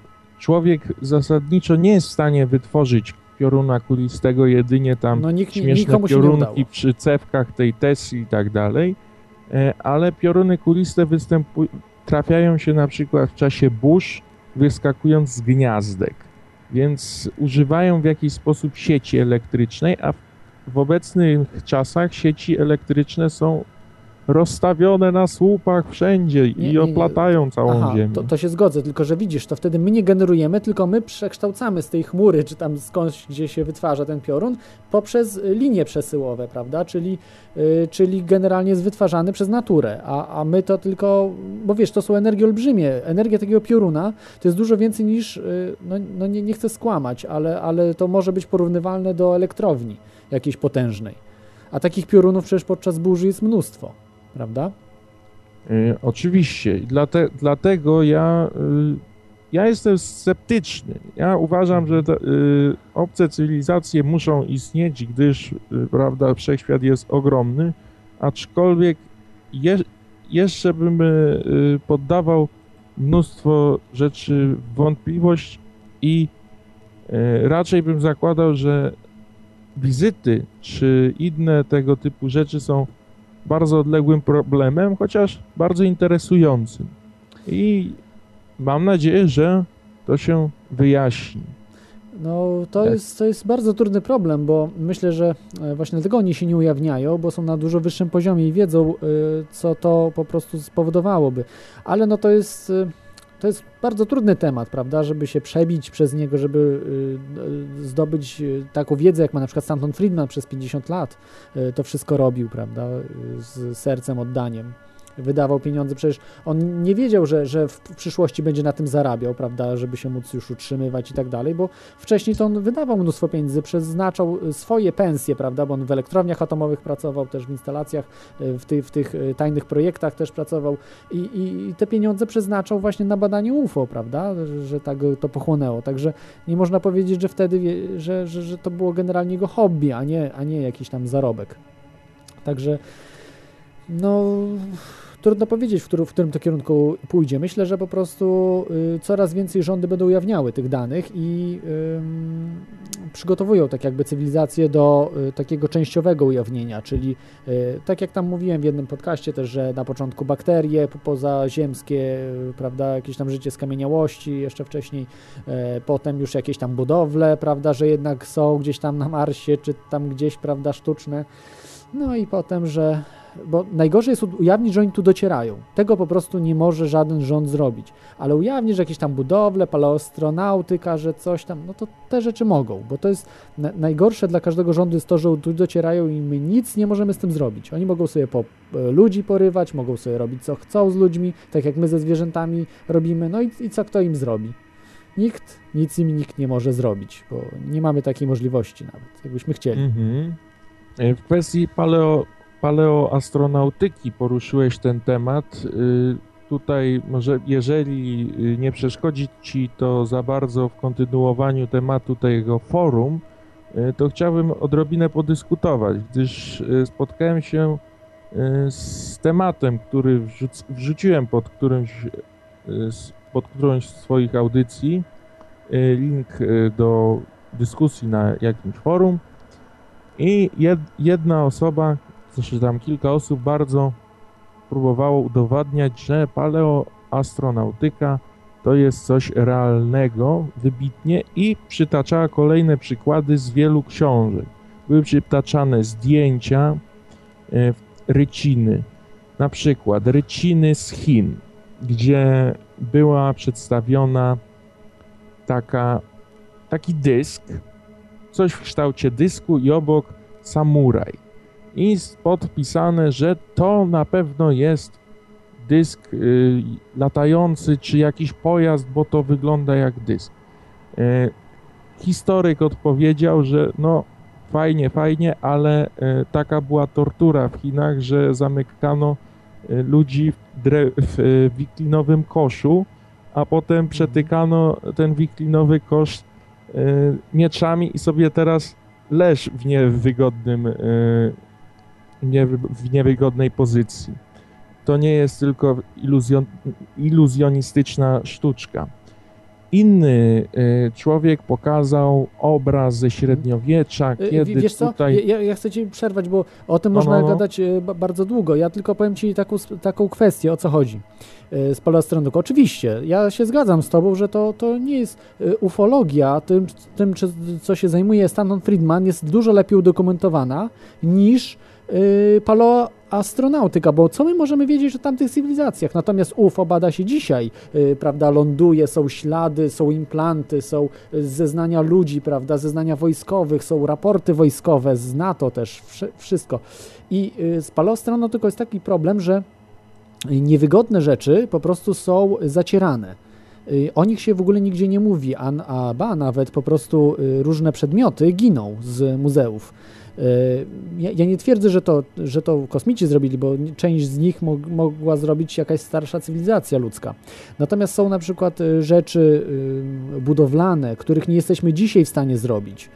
Na przykład tam w chyba w w, Majach, tych piramidach albo w Inkach, nie pamiętam, chyba w Peru, no to chyba Inkowie, mhm. to o tym, o tym dużo do powiedzenia ma pan Igor Witkowski. Są na przykład te dyski dropa z Chin, bo to nie mówiłeś, nie? O dyskach, dyskach dropa. Nie, nie, nie, nie, nie to, to zupełnie inna sprawa. Te dyski poginęły, nie? To niesamowita w ogóle sprawa była z tym. Y, było dużo więcej, no ja się nie jestem specjalistą o tej palostronautyki, natomiast jest, jest dużo, y, dużo oczywiście jest też bredni, które i Zakaria Sitchin i, i Deniken po prostu y, rzucali, natomiast sporo jest też racji w, pewny, w pewnych sprawach, które są no, niewytłumaczone. Yy, chociażby nawet z piramidami. Jest dużo faktów, yy, tak jak yy, ten spisek cały. Pewnie pamiętacie Ganderbricka, taki robot, co wszedł do piramidy, a potem coś ciu, ciu, ciu coś tam znalazł, jakieś, nagle doszedł do jakieś miedzia, miedziane końcówki były, nie? Jakieś kable, potem znalazł coś. Wy, wyciszono wszystko i Gandenbrick nie ma wstępu w ogóle do Egiptu. Y, za, za czasów z Hałasa, tego doktora Hałasa, który właśnie tam sterował wszystkim. Teraz jego odsunęli, bo z tej rewolty może coś się tam ruszy po prostu z tymi, z badaniem piramid. Y, ale to poczytajcie sobie dokładnie, jak na przykład badano piramidy Gandenbrick właśnie za pomocą tych robotów do tych szybów, jak, jak wchodziły potem jeszcze po Gandenbricku, inne roboty tak samo, to wszystko wytuszowano, y, zatuszowano, nie, nie, nie wiadomo po prostu, co dokładnie tam było. Y, także to, to są ciekawe rzeczy, które, mm, gdzie widać, że jakiś tam spisek istnieje w tym. Jaki to trudno y- powiedzieć, ale, ale coś jest. Y, Bardzo bym polecał ten link, który umieściłem pod poprzednią audycją na kontestacji, bo nie, akurat nie na Twojej stronie, tylko na kontestacji. Tam jest bardzo dużo, wiele rzeczy poruszonych, właśnie przykładów na poparcie paleoastronautyki Mhm. I zasadniczo wszystkie y, w temacie zostały obalone przez historyków, czy y, głównie historyków, iż dochodzi po prostu do nadinterpretacji. Chcemy, wychodzimy z założenia, że UFO nas odwiedzało i teraz tą tezę udowadniamy, nadinterpretujemy, żeby to udowodnić. Mhm. Oczywiście, się, ja tak, biorę jest... pod uwagę, ja biorę pod uwagę i yy, spodziewam się, że to jest możliwe, oczywiście, tylko należy odrzucić nadinterpretację i bardzo mnie ciekawi ta sytuacja z Egiptem, bo to jest faktycznie yy, niewyjaśniona rzecz, yy, gdyż nastąpiło wyciszenie tematu, ale też y, giną dowody. Giną dowody też na poparcie teorii kreacjonizmu, giną dowody na, te, na poparcie ewolucjonizmu. Z drugiej strony było też bardzo wiele falsyfikatów i oszustw. Tak jak teraz prawdopodobnie y, wychodzi na to, że dyski dropa, które wspomniałeś z Chin, prawdopodobnie był to falsyfikat lub mhm. mistyfikacja. Y, tak samo często było z, mistyfikacje z y, teorią ewolucji czy z teorią kreacjonizmu. Obie, każda strona y, fabrykuje dowody. I w bardzo wielu, wielu rzeczach rzeczywistości, my się tutaj w konserwie raczej polityką zajmujemy, to też taki, y, to, to głębokie patrzenie na rzeczywistość mamy wyrobione. Bardzo wiele jest falsyfikowania i chciałem jeszcze tylko dodać, że audycja jest bardzo ciekawa Mimo, że bardzo. jestem sceptyczny, mimo, że jestem sceptyczny, bardzo to, dobrze, to y, bardzo, bardzo dobrze, y, dobrą robotę robisz, iż starasz się poszerzać horyzonty i na bieżąco dawać informacje na temat tych teorii spiskowych i przekazuję Ci już głos, żebyś mógł prowadzić dalej o tym forum tymczasem. Dobrze. A może jeszcze chcesz y, coś powiedzieć y, na temat Stantona Friedmana? Czy może słyszałeś o nim wcześniej, przed y, teorią chaosu w ogóle? Widziałeś niestety, niestety mhm. nie spotkałem się z tą konkretną osobą. Tematy te, tego typu traktuję raczej tak bardziej jako ciekawostki niż mhm. do tak. badania. Bardziej badam inne rzeczy, więc się. tutaj się orientuję tylko tak z ciekawości, że to jest ciekawe, interesujące. Dobrze, to ja Dobra. dziękuję Ci za głos. Na pewno zrobię audycję. Ja jeszcze do Ciebie maila wyślę y, w sprawie, bo może znasz kogoś takiego mm, bardziej może nie tyle sceptycznego, co jakąś taką osobę od paleostronautyki, bo y, tych ludzi jest mnóstwo po prostu za granicą, natomiast y, no, ciężko mi by było kogoś zaprosić, prawda, czy, czy rozmawiać po angielsku, potem tłumaczyć, to to mnóstwo pracy by wy, y, wymagało, a w audycji to musiałbym jakiegoś tłumacza za, zatrudnić, bo samemu to byłoby do, dość, dosyć trudne, prawda, z czekaniem na odpowiedź i tak dalej, to wtedy się rozbija wszystko. Poza tym też ktoś, jak w radiu, no to też nie chce, nie chce on czekać i marnować czasu. E, więc, e, więc, więc kogoś po prostu z Polski będę musiał e, brać. No dobrze, dziękuję Ci Jabolissimusie i do, do usłyszenia, mam nadzieję, w przyszłości. Do usłyszenia. Może ja u Was się pojawi kiedyś na audycji. No tymczasem, nie przeszkadza. Cześć. Cześć. Dobranoc. Cześć. Halo, halo, mamy kolejnego słuchacza. E, halo. Witam, y, Albert z tej strony. O, witaj Albercie. Może być trochę problem z, z, łącznością, dlatego że ja byłem prawie pewien, że nie odbierzesz mnie.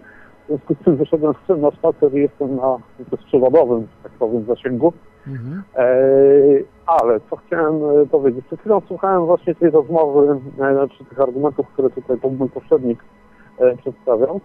E, no i w sumie tak w 70% mógł się z nim zgodzić. Jednak chciałem tutaj podkreślić, że, e, że no on z kolei bardzo sceptyczną, e, sceptyczną e, pozę tutaj jakby nam pokazał, dlatego że że takie z kolei negowanie możliwości wszelkich wydarzeń, argumentując to w taki sposób, że jakieś eksponaty giną i tak dalej, rację muszę przyznać e, w temacie takim, że rzeczywiście każda ze stron, czyli zarówno ewolucjoniści, kreacjoniści, jak też e, współcześni, czy, czy, czy ci przedwiekowi, powiedzmy, ufology, Na pewno mają tendencję do fabrykowania dowodów i, i przynajmniej część z nich na pewno te dowody fabrykuje po to, żeby nie można było strącić ich argumentów.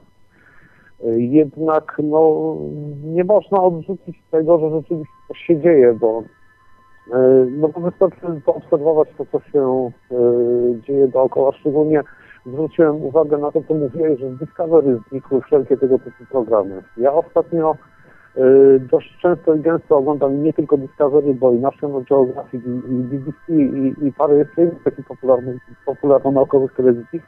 I co zauważyłem, jest potężne nasilenie programów, powiedzmy, takich dekonstruujących religię, plus odkrywczych, jeżeli chodzi o przestrzeń kosmiczną, o to, co się dzieje na Wenus, na Marsie, prawda, jakie tam, prawda, odkryte, rzeczy i tak dalej.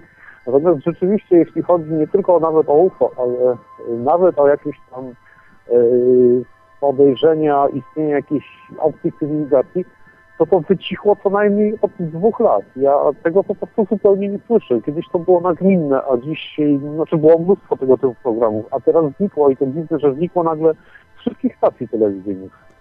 Yy, to znaczy trochę czasami trochę czasami można y, zauważyć w y, stacji chyba his, History Channel, History Channel. Nie jestem pewien, bo nie oglądam telewizji naprawdę.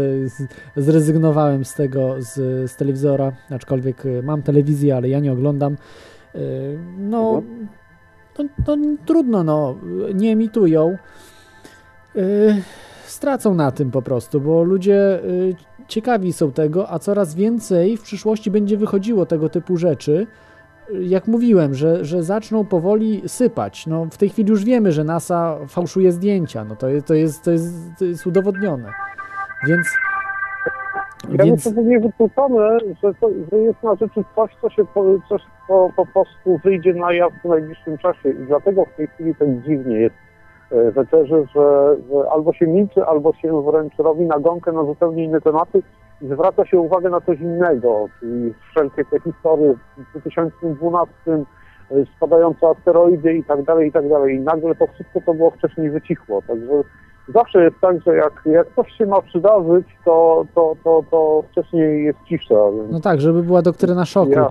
Czyli, że żeby było większe uderzenie, bo jak, jak tak cały czas by o tym mówili, to by tak przyzwyczaje, to by nie, nie, nie zrobiło tak wrażenia. A jak będzie o, i wtedy się wszyscy nagle rzucą na to, prawda, na ten temat, jak jeden mąż. Znaczy wiesz, ja ostatnio, ostatnio widziałem program i to dość yy, fajny program, właśnie, yy, tylko nie pamiętam, czy to było Discovery czy BBC yy, Knowledge, i to był program na temat odkryć, które poczynili na Marsie. To znaczy wszystkie te łaziki i tak dalej, zdjęcia były dość dokładnie omawiane, pokazywane. I to ciekawe, no, na Marsie znaleziono ślady wody i znaleziono ślady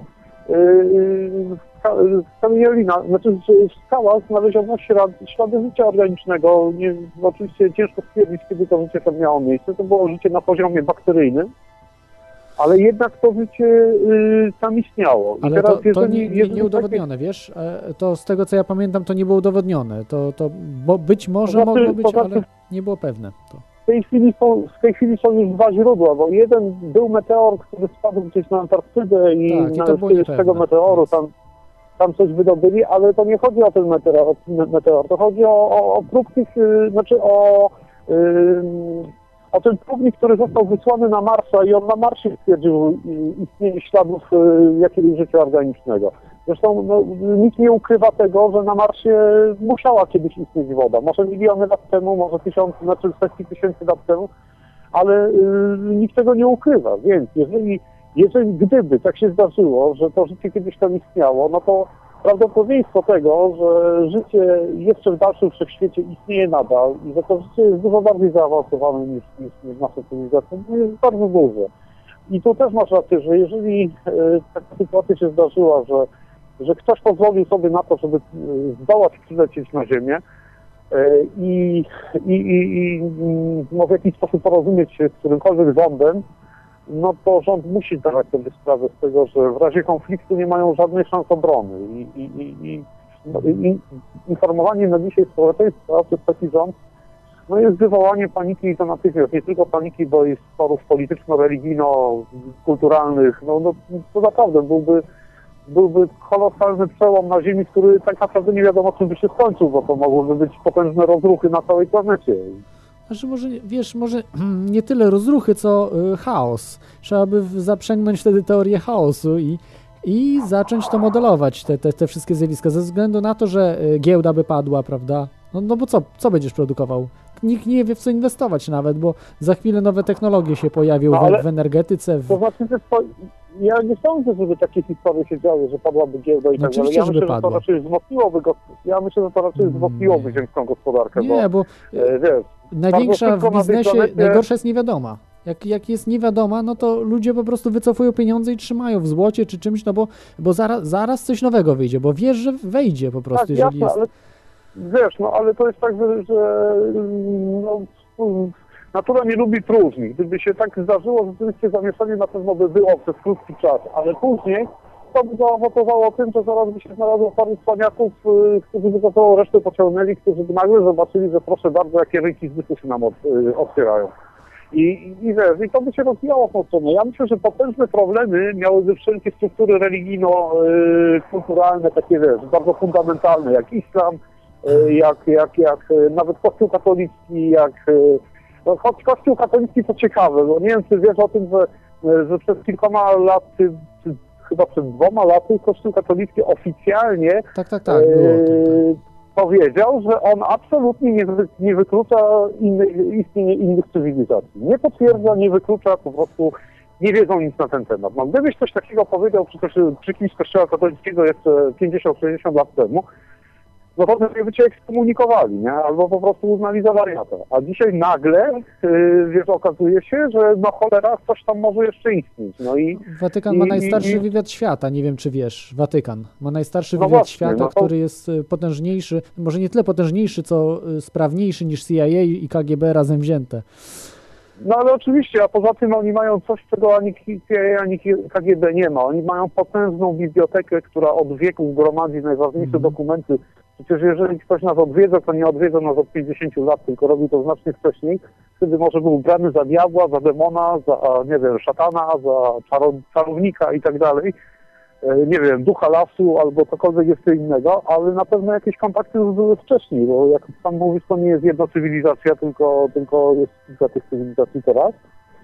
E, A dwa to to, że, że po prostu wiesz, no w Watykanie jest y, tendencja taka, że wszystko co się zdarzy się do tej biblioteki, zamyka się pod kluczem i traktuje się to jako najściślejszą, najściślejszą tajemnicę. I, I no coś musi być, jeżeli oni zdecydowali się na to, że, że nie będą zajmować stanowiska negatywnego, to znaczy, że coś może się zdarzyć w najbliższym czasie. No a cała reszta tego, co się dzieje, to, to, to no, świadczy tylko o tym, że, że pewnie no, jak każdej tajemnicy, można tajemnicę utrzymać, ale nie można jej utrzymywać wiecznie. Mhm. Y, Dobrze. Y, To będę może ciebie zrzucał. Czy jeszcze masz e, coś do, do chciałbyś jeszcze, nie wiem, e, bo też e, pewnie Stantona Friedmana nie kojarzysz, pomimo, że jest e, No ufologiem numer właśnie jeden. nie, nie kojarzę, Aha. Nie kojarzę, ale właśnie chciałem zapytać, gdzie mogę jakieś materiały, znaczy nie jakieś negatywne, tylko mm, gdzie mogę czegoś więcej się dowiedzieć na temat tego człowieka, bo znaczy wiesz, no, zainteresowało mnie to, co facet mówi i y, tym bardziej, że jeżeli on rzeczywiście jest, y, jest y, byłym, nie wiem, on był doktorem, czy, czy profesorem, czy Y, Nie, on pracował, on pracował, co prawda on był fi fizykiem z wykształcenia, czyli naukowcem, fizykiem nuklearnym, y, magistrem inżynierem. Natomiast, Mhm. y, natomiast on, wiesz, y, w- pracował w, w tajnych projektach i ściśle tajnych, nad projektami nuklearnymi, tajnymi, czyli Ja już powiem, ja już ci powiem, y, co chciałbym sprawdzić sobie. Sam sobie dla siebie samego, ale może innych słuchaczy to też zainteresuje. E, Chciałbym prześledzić sobie, zrobić taki, taki jakby prywatny wywiad na temat tego człowieka, ale nie względem tego, żeby jemu zarzucić kłam czy coś, tylko jak wyglądało nastawienie jego współpracowników, jego pracodawców i potem jego otoczenia do momentu, kiedy, kiedy yy, no jeszcze się jakby amatorsko tym interesował, a od momentu, kiedy jakby oficjalnie już, już, już wiesz, wyszedł z tym na światło dzienne. y, trudno powiedzieć, Bo bo to też będzie dużo mówiło o tym, y, co w rzeczywistości ten człowiek mógł wiedzieć, wiesz? To znaczy, jak, jak co mówisz, że sugerujesz, że wie, wie więcej niż mówi, tak? No ale on to sam powiedział w tym wywiadzie, że do tej pory dochowuje kilku tajemnic, bo po A, prostu... ale to, no, ale nie, ale tajemnic takich z, o energii nuklearnej, wiesz, jakiś tam o tych rakietach no, ale, nuklearnych. wiesz, no to... jakie by to... Słuchaj, jakie by to tajemnice nie były, jako to nie fizyk, jeżeli zajmujesz się budową sil- silnika nuklearnego na przykład do rakiety, no to raz czy dwa razy musisz siłą rzeczy zadać pytanie, skąd przyszła komuś do głowy taka technologia, no bo przecież trudno, żeby 20 lat po mm, zbudowaniu pierwszej bomby atomowej myśleć o napędzie nuklearnym do, do rakiet, no. No nawet nie całe, bo to w latach No. 50. było. No właśnie, no to wiesz, to jest, Pod to koniec. wtedy y, y, do, dopiero co Rosjanie opracowali bombę termojądrową, a gdzie myśleć o napędzie nuklearnym, wiesz, do rakiety, no ktoś tam, wiesz, teoretycznie mógł o tym pomyśleć, ale, ale żeby straty nad tym prowadzić, to, no, no to nie sądzę, wiesz. Nie, no już nie, przesa- nie przesadzajmy. no, Nie wydaje mi się, że to, jest, że to raczej nie powiązane jest z UFO te sprawy. To, to nie są te tak zwane above top secret, wiesz. Y, To, to były top secret y, sprawy. Tak samo jak bomba jądrowa była y, tak samo top secret w tamtych czasach, a nie, a nie wiesz, above top secret. Above top secret to dopuszcza się na przykład 20 naukowców i nie więcej. Natomiast do tych, tych top secret i secret No, widzisz, to, to są tysiące ludzi pracujących. Taka była top secret bomba jądrowa, że Rosjanie zdołali ją wykrać, zanim jeszcze No Amerykanie wiesz, ją użyli. Tak y, wiesz, ile ludzi pracowało? Y, Z tego, co, co pamiętam, no to chyba ze 100 tysięcy, tak? Osób pracowało przy zbu zbudowaniu bomby jądrowej w sumie? A nie, no oczywiście, tak. że to było No, no to przecież to niemożliwe było utrzymaniu, wiesz, w tej tajemnicy. Natomiast jak pracuje ci Ja dwa- wiem. 20 naukowców, no to jest możliwe, nie? Ja wiem, tylko wiesz, tysiąc. y, jeżeli to jestem ja, czy ty, czy ktoś tam po prostu z innego kraju, albo nie, nie, nie, nie jakby wtajemniczony w sprawę, no to mamy raczej tylko fantazję do dyspozycji i wyobrażanie sobie. Natomiast jeżeli ten człowiek był w środku tego wszystkiego, to przecież on rozmawiał z kolegami, może ktoś, wiesz, ktoś yy, też coś mu powiedział gdzieś przy piwie, czy, czy, czy, czy, czy jakiejś rozmowie. Yy, I, I też on na pewno wie wiele więcej niż do tej pory powiedział, także, Ale o UFO myślę, że to- dużo więcej nie wie. Wiesz, to on może wiedzieć, ale o tych rzeczach, bo, bo ci jego koledzy, y, fizycy nuklearni, którzy pracowali z nim, inżynierowie, no też o UFO nie wiedzieli, bo to nie jest ten poziom tajności. To nie jest ten poziom. UFO jest stwierdzone w oficjalnych dokumentach kanadyjskich na przykład, że Stany Zjednoczone traktują sprawę UFO w latach 50 y, czy koniec 40., początek 50., dużo bardziej poważnie i wyżej ta, y, utajniają bardziej niż bombę jądrową, gdzie jeszcze, no wtedy Rosjanie już te pierwsze mieli, ale, ale utajniają, aha, niż bomba wodorowa, czyli ta, wiesz, ta potężniejsza i Rosjanie jeszcze wtedy nie mieli tej bomby wodorowej i, i Mhm. UFO było na wyższym poziomie tajności niż bomba wodorowa, gdzie, gdzie oni to, wiesz, to było naprawdę na bardzo wysokim bomba e, wodorowa. Rosjanie, Rosjanie jako pierwsi termojądrową zdetonowali. E, A nie Amerykanie? Mi się wydaje, że Amerykanie chyba jednak. Nie, nie, nie, Amerykanie zbudowali bombę atomową i później Pierwsi. właśnie był wyścig, y, który wygrali. Rosjanie, no bombę wodorową zdetonowali jako pierwsi. Aha, jako no ale w pierwsi każdym razie utajniali, wiesz, utajnienie tych badań amerykańskich było na, wy, na niższym poziomie niż UFO. To jest w oficjalnych dokumentach, można sobie nawet przeczytać te dokumenty, bo zostały ujawnione No. przez człowieka, który niedługo później zmarł. słyszałeś kiedyś, czy ty słyszałeś kiedyś, ja nie wiem, tylko pytam, bo y, gdzieś y, słyszałem jakieś historyjki, czy jakieś tam filmy, czy jakieś fantastyczne opowiastki, ale, ale w związku z tym, że nie zagłębiałem się w to, także, także mogę, mogę po prostu y, na razie tylko tak traktować. Ale z ciekawości, czy ty słyszałeś kiedyś o jakichś kontaktach, ewentualnie badaniach y, na temat UFO prowadzonych przez nazistowskie Niemcy?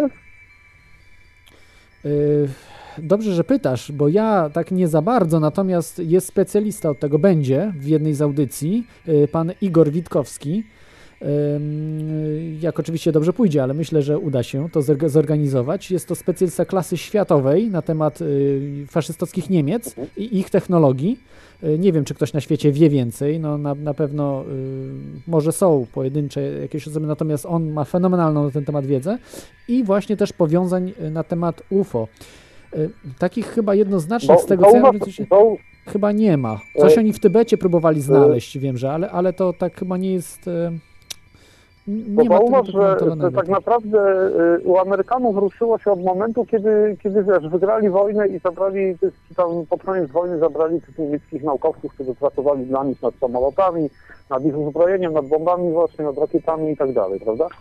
To w większości to była rzeczywiście, w rzeczywistości myśl techniczna yy, niemiecka, a nie, a nie amerykańska, bo Amerykanie, no umówmy się, jak przystępowali do II wojny światowej, to oni tam mieli parę karabinów i, i, i, i tylko tyle, że mieli potężny potencjał przemysłowy i wszystko potrafili to zorganizować. Mhm. Ale do wojny byli nieprzygotowani kompletnie. Natomiast yy, od momentu, kiedy, kiedy ta część naukowców niemieckich trafiła do Stanów, to nagle zrobił się tam boom technologiczny. A z tego, co ja słyszałem, to Niemcy już wcześniej mieli właśnie takie projekty, które, które e, zakładały budowę e, no, obiektów latających opartych na bazie właśnie czegoś. czegoś Tak, ale, ale dowodów nie ma, że, że to było UFO, wiesz, bo to są oparte o też stare księgi właśnie ym, y, indyjskie, we, wed, Wedy, w których jest opisany właśnie tego typu napęd rtęciowy. Ale ym, czy, to, znaczy- czy to UFO jest tak samo? Po, po, poczekaj, ja tylko chciałem, chciałem ci powiedzieć, że zbiję twoje argumenty, że w Roswell znaleziono nie silnik jakiś, prawda, antygrawitacyjny. Ten spodek był rozbity, roztrzaskany. Znaleziono materiały z tego spodka, które były niemożliwe do zrobienia przez Niemców. Do tej pory są niemożliwe do Aha. zrobienia na Ziemi.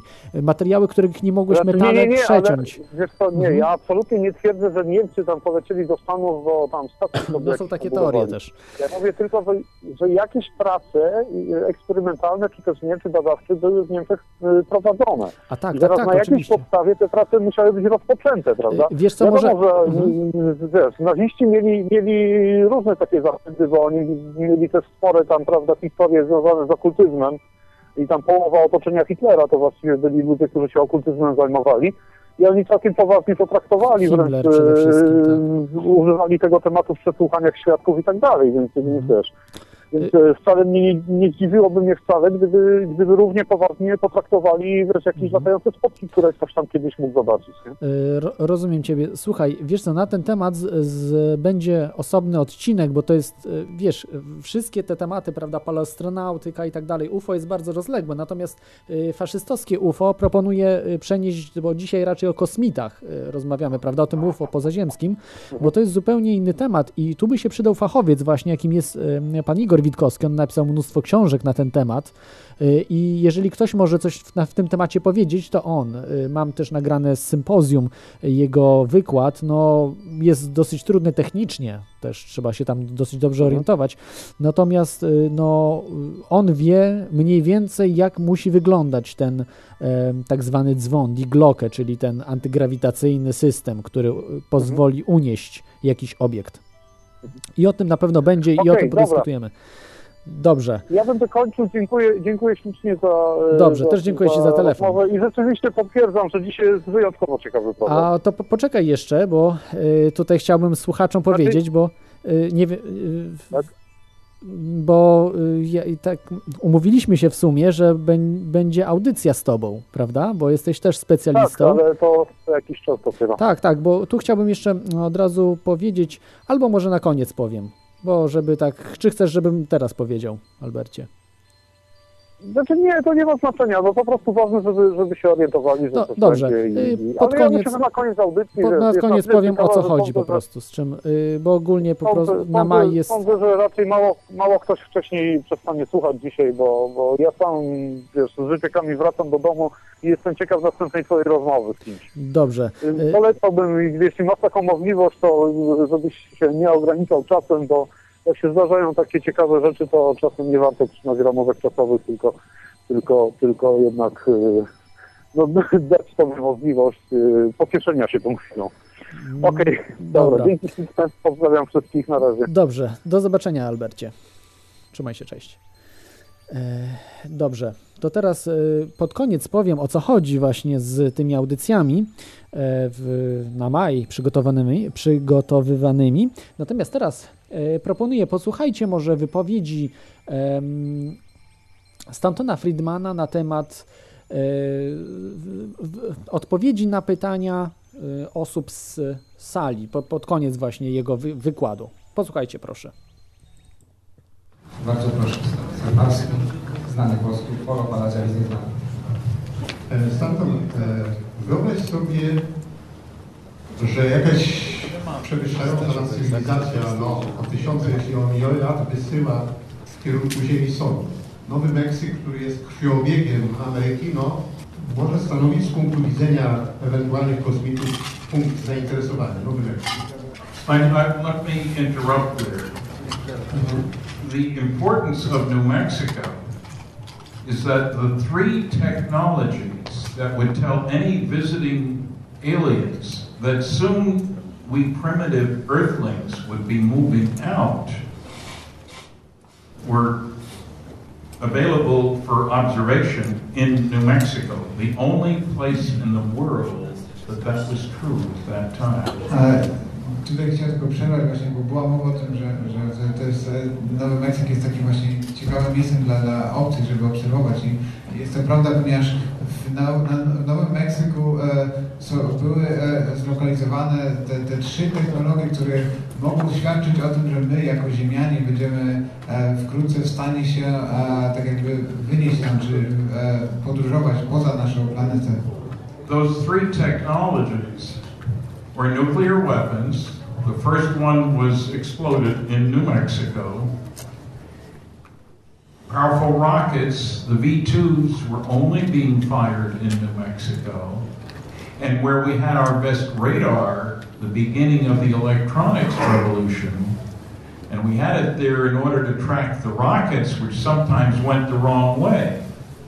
I no, tymi technologiami między innymi było właśnie to, że tam rozwijano bombę atomową, tam pierwsze testy przeprowadzono. Tam e, testowano, i to było jedyne miejsce, gdzie testowano te rakiety V2 e, po niemieckie i tam też znajdował się najlepszy na owe czasy radar, który, który posiadaliśmy. To były początki e, całej w ogóle elektroniki tak naprawdę.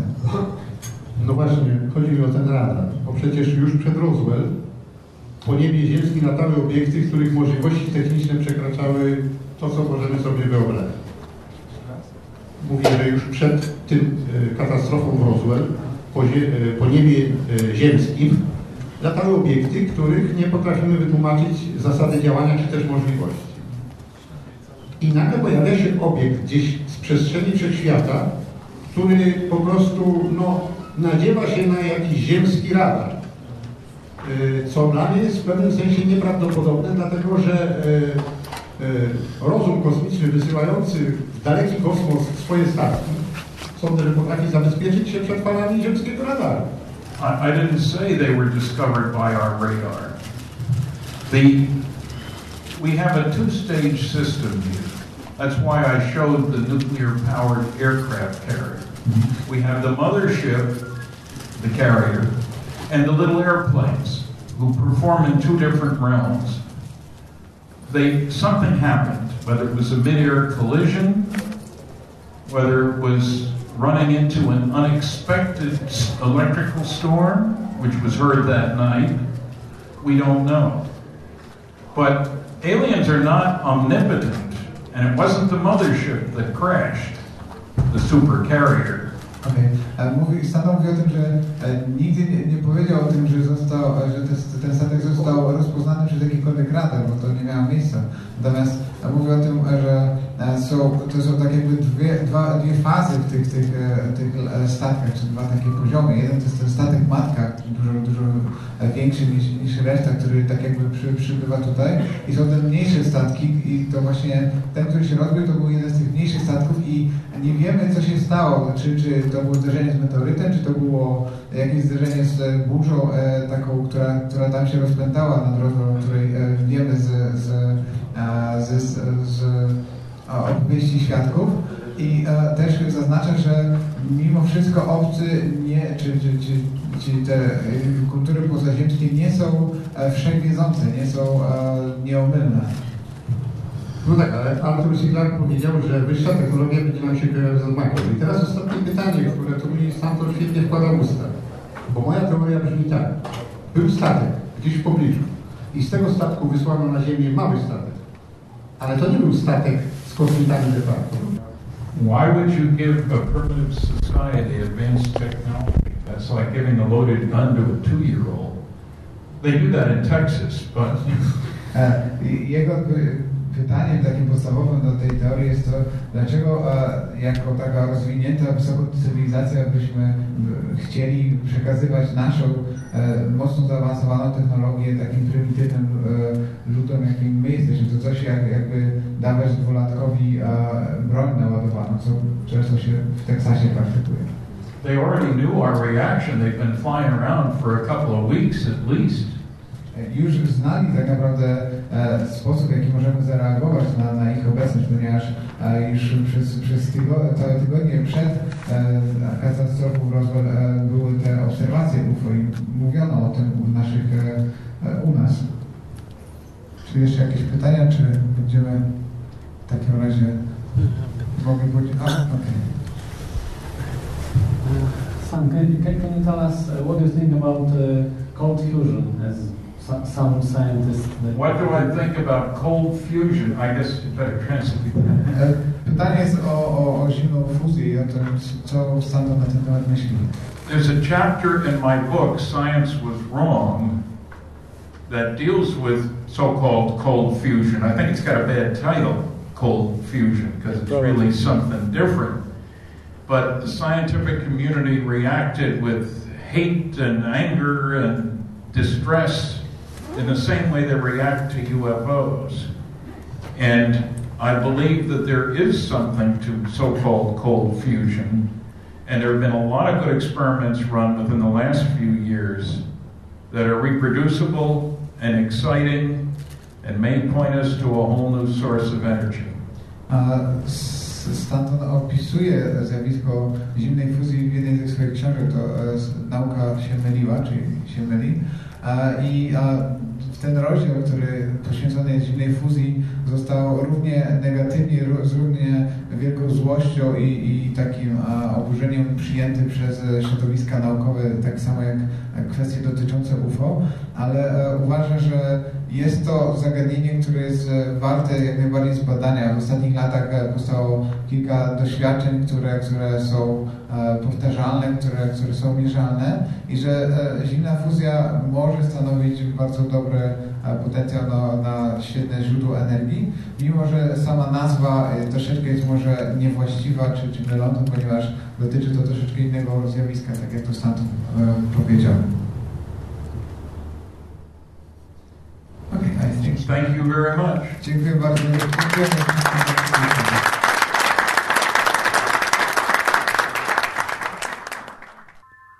Dobrze, to słyszeliście teraz, co miał, no jak po prostu od, odpowiadał na pytania Stanton Friedman. No, słychać było, że wiedzę ma na właśnie różne tematy, bo i, i tutaj było tematy o kosmitów, Roswell, ale także y, ktoś zadał y, pytanie na temat zimnej fuzji. I teraz o tej zimnej fuzji chwilkę może porozmawiamy. Na koniec sobie jeszcze zostawię, jeszcze porozmawiamy potem koniec o UFO. Natomiast teraz jeszcze przez chwileczkę o y, zimną fuzję. Y, Stanton Freeman bardzo dobrze mówi, że w tej chwili naukowcy raczej określają to nie jako zimną fuzję, cold fusion, tylko jako mm, y, reakcje niskotemperaturowe fuzyjne, coś takiego. Troszkę nie zapamiętałem.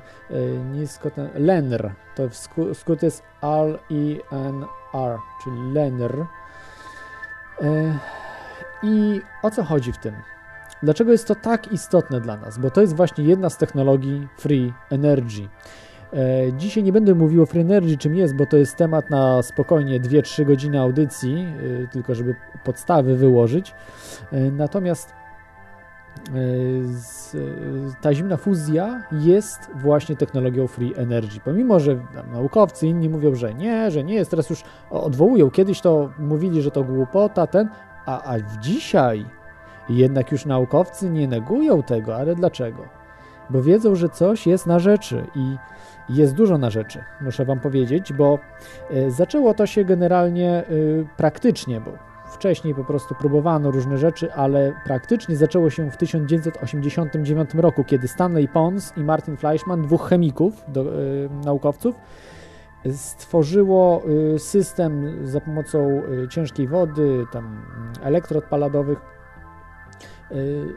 właśnie coś takiego, że produkowane były neutrony chyba, czy, czy mm, cząstki, które właśnie powstają w reakcjach syntezy jądrowej, jądrowych, czyli w reakcjach y, takie, jakie są na przykład na Słońcu, czy w innych gwiazdach z naukowego punktu widzenia było to niemożliwe, bo używali po prostu, nie wiem, tam zasilania 1 kW, czy, czy, czy, czy, czy może trochę więcej.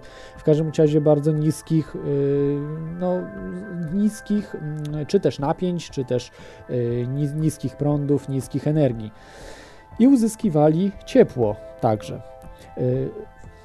Okazało się, że części naukowcom udało się powtórzyć yy, te mm, wyniki, większości naukowców nie udało się powtórzyć i wyśmiano po prostu yy, Stanleya Ponsa i Martina Fleischmana. Ale cały czas od tego 89 roku naukowcy tacy z otwartym umysłem cały czas próbowali gdzieś badać. No, wiadomo, w tych tajnych laboratoriach też na pewno, natomiast o tym nic nie wiemy, ale wiemy o tych y, takich y, prawdziwych naukowcach, którzy nie boją się żadnego tematu, nie boją się wyśmiania i, i chcą, żeby cywilizacja poszła do przodu, żeby dostała tą y, free energy, czyli wolną, darmową energię, która wyzwoli nas, sama ta technologia wyzwoli nas po prostu z tego, co mamy dzisiaj. Y, I y, tu jest taka niespodzianka, że ta technologia może w tym roku no, być takim po prostu obuchem dla rządzących i elit. I tego, jeśli ktoś lubi spiski, NWO, czyli Nowego Porządku Świata, New World Order e, i jest taki naukowiec we Włoszech, doktor e, André Rossi e, z Uniwersytetu w Bolonii.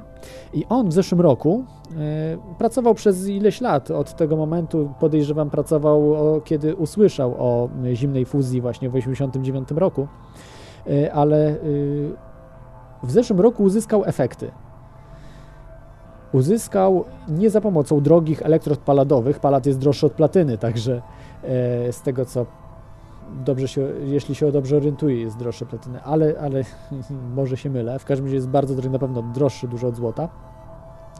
Y, więc to nie jest też dla każdego eksperymentu. Poza tym y, woda ciężka to trzeba mieć pozwolenia, prawda, bo to jest y, promieniotwórcza woda, więc w Polsce to wykluczone, żeby jak ktokolwiek miał do tego dostęp, może parę uczelni gdzieś tam w Świerku, może reszta po prostu ludzi to tylko może wegetować. Natomiast on wykorzystał z niklu elektrody i zwykłą wodę. I też uzyskał nawet dużo lepsze efekty niż y, Stanley Pons i Martin Fleischmann, dużo większą energię. Y, taką energię, że y, ta, taki zbudował reaktor, który może zasilać dom. Coś niewiarygodnego, czyli zbudował już urządzenie, prawdziwe urządzenie Free Energy, skrzyneczkę, którą możemy uruchomić w domu i przez 10 lat zasila nam cały dom. Eureka, za pomocą wody i elektrod niklowych, plus jeszcze tam oczywiście jakichś specjalnych urządzeń. Natomiast wykorzystujące jako paliwo wodę i nikiel, który jest e, pobierany w małej ilości. E, I co planuje pan Andre Ros, Andrea Rossi zrobić? W Grecji planuje zrobić 1 megawatową e, elektrownię na jesieni. Jeśli mu się to uda, jeśli dojdzie do tego, że taka elektrownia będzie produkowała 1 megawat, to mamy ujawniony pierwszy spisek, którym się tutaj właśnie zajmujemy. Free Energy jest faktem. Teraz jeszcze nie wiemy, natomiast jeszcze jest taki duży plus na to. Sceptycy ze, z Szwecji, yy, towarzystwo takie sceptyczne, po prostu yy, Andrea Rossi yy, pozwolił, żeby zbadali to urządzenie i stwierdzili, że faktycznie to urządzenie produkuje energię. E, tak jak mówi Andra Rossi. Andra Rossi jest naukowcem z Uniwersytetu Bolońskiego, tak jak y, powiedziałem, mm, i ten reaktor nie buduje za środki unijne, jakby pewnie wielu myślało, że to tam, czy za środki z uniwersytetu, jakby też wielu myślało. Nie, za swoje po prostu pieniądze i od, y, pieniądze od sponsorów. Yy, także trzymajmy kciuki za tę inicjatywę. Ja myślę, że się raczej nie uda, bo no, lobby, czy też paliwowe, czy państwa po prostu, no bo państwa, no jak opodatkujemy tą energię? Bardzo ciężko będzie opodatkować, prawda, tego typu y, wytwarzaną energię, bo w elektrowni bardzo łatwo to zrobić, prawda, przesył i tak dalej. Natomiast jeżeli ktoś ma w domu, jest to dużo, dużo trudniejsze y, do opodatkowania. Szczególnie, że, że paliwem jest woda i, i, i a, katalizatorem jest y, nikiel. Y, no ale trzymajmy kciuki, jednak te lobby są silne po prostu. Trzeba rozpowiadać o tej informacji. Zapewne nikt z Was nie słyszał o tym w żadnych mediach w Polsce, w żadnych mediach zagranicznych. Dlaczego? Przecież, przecież coś takiego to jest y, jak, jak rewolucja jakaś, tak jak rewolucja, y, którą przyniosła mechanika kwantowa, prawda, na początku XX wieku.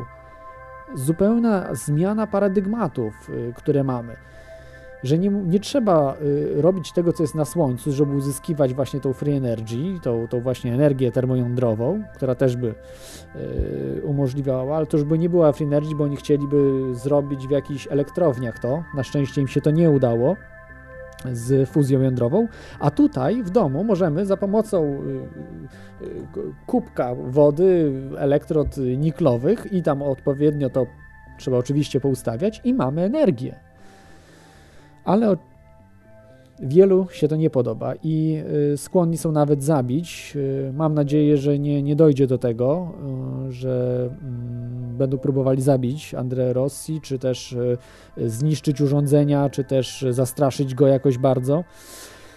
E, myślę, że to już jest ten czas, że y, albo pójdziemy po prostu w nadnos z Ziemią, że y, nasza cywilizacja zniszczy Ziemię, albo po prostu pójdziemy w drugą stronę, że uwolnimy się od tych karteli, od tych elit, które od tylu wieków po prostu niszczą mm, nie tylko ludzi, ale, ale i Ziemię całą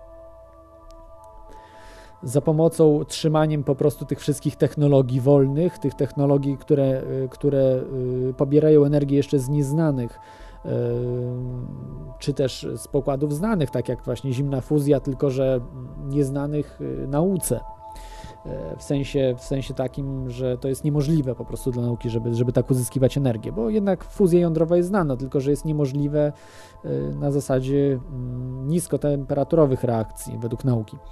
Zobaczymy, pożyjemy. Naprawdę to jest y, bardzo ważna kwestia i, i yy, od tego to nie to, że uważacie, że to tam, a to może jest, tam nie, że to nie zależy, moje życie od tego właśnie zależy, bo dzięki temu y, straci sens y, ten system pieniężny, system niewolnictwa, bo generalnie najwięcej, y, co obciąża każdego człowieka, to jest ogrzanie domu, to jest, to jest prąd elektryczny, to jest zasilanie, zasilanie samochodu y, i to wszystko właśnie zimna fuzja może rozwiązać. I dzięki temu od uniezależnienia się od y, oleju, uniezależnienia się od ropy, od, od energii elektrycznej, y, z elektrowni, od ogrzewania z elektrociepłowni. Dzięki temu staniemy się wolnymi ludźmi i rząd, każdy rząd podupadnie dzięki temu, a my uzyskamy znacznie większą wolność. Tylko i wyłącznie dzięki tej technologii, niczym więcej. Nie będzie trzeba żadnych praw wprowadzać. Nic. To po prostu uczyni nas dużo, dużo wolniejszymi ludźmi i, e, i jako całą, całą cywilizację. E, no zobaczymy jak będzie. Na jesieni ma być uruchomiony ten 1 e, megawatowy w Grecji reaktor. Pożyjemy, zobaczymy.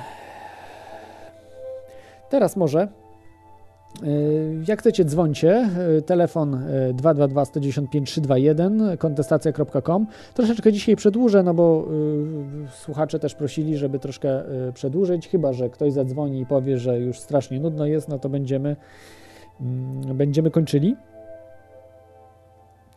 Y, posłuchajcie może jeszcze takiej muzyki klimatycznej, żeby tak chwilkę odsapnąć. Ja poczekam po prostu na telefony wasze, a jak nie, to dalej będziemy po prostu już mm, puszczę ostatnie materiały, które mam y, do puszczenia, a w tej chwili posłuchajcie mm, utworu y, klimatycznego właśnie pasującego do tematu UFO.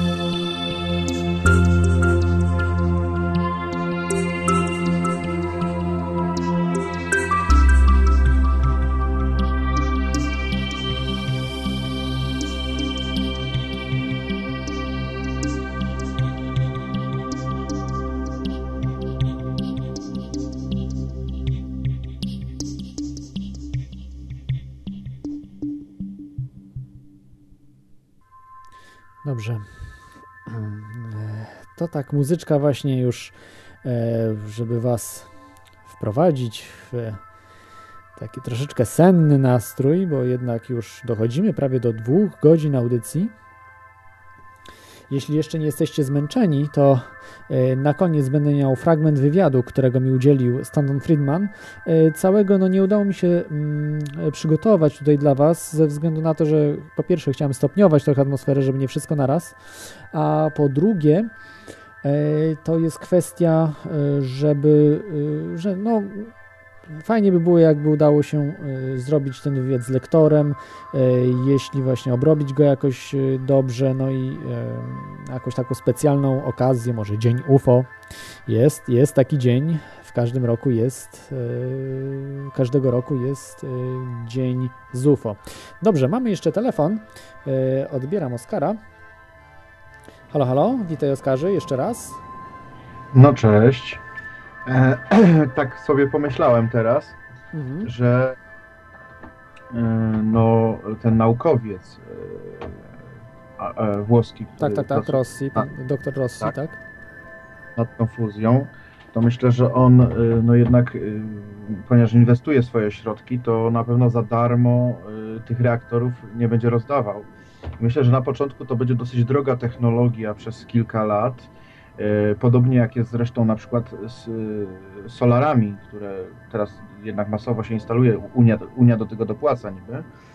E, no ale, ale jednak ta technologia tych solarów grzejących wodę, czyli w sumie tych najprostszych, no bo to nie są ogniwa słoneczne te, te, te generujące prąd, tylko zwykłe, tak, no w sumie coś, co, co już istnieje od, od dosyć dawna, no bo jeszcze z, pamiętam w młodym techniku było Y, pokazane, jak, jak zrobić taki solar w stylu y, beczki pomalowanej na czarno i umieszczonej na dachu, mhm. Y, która dawała no, darmową ciepłą wodę, można powiedzieć.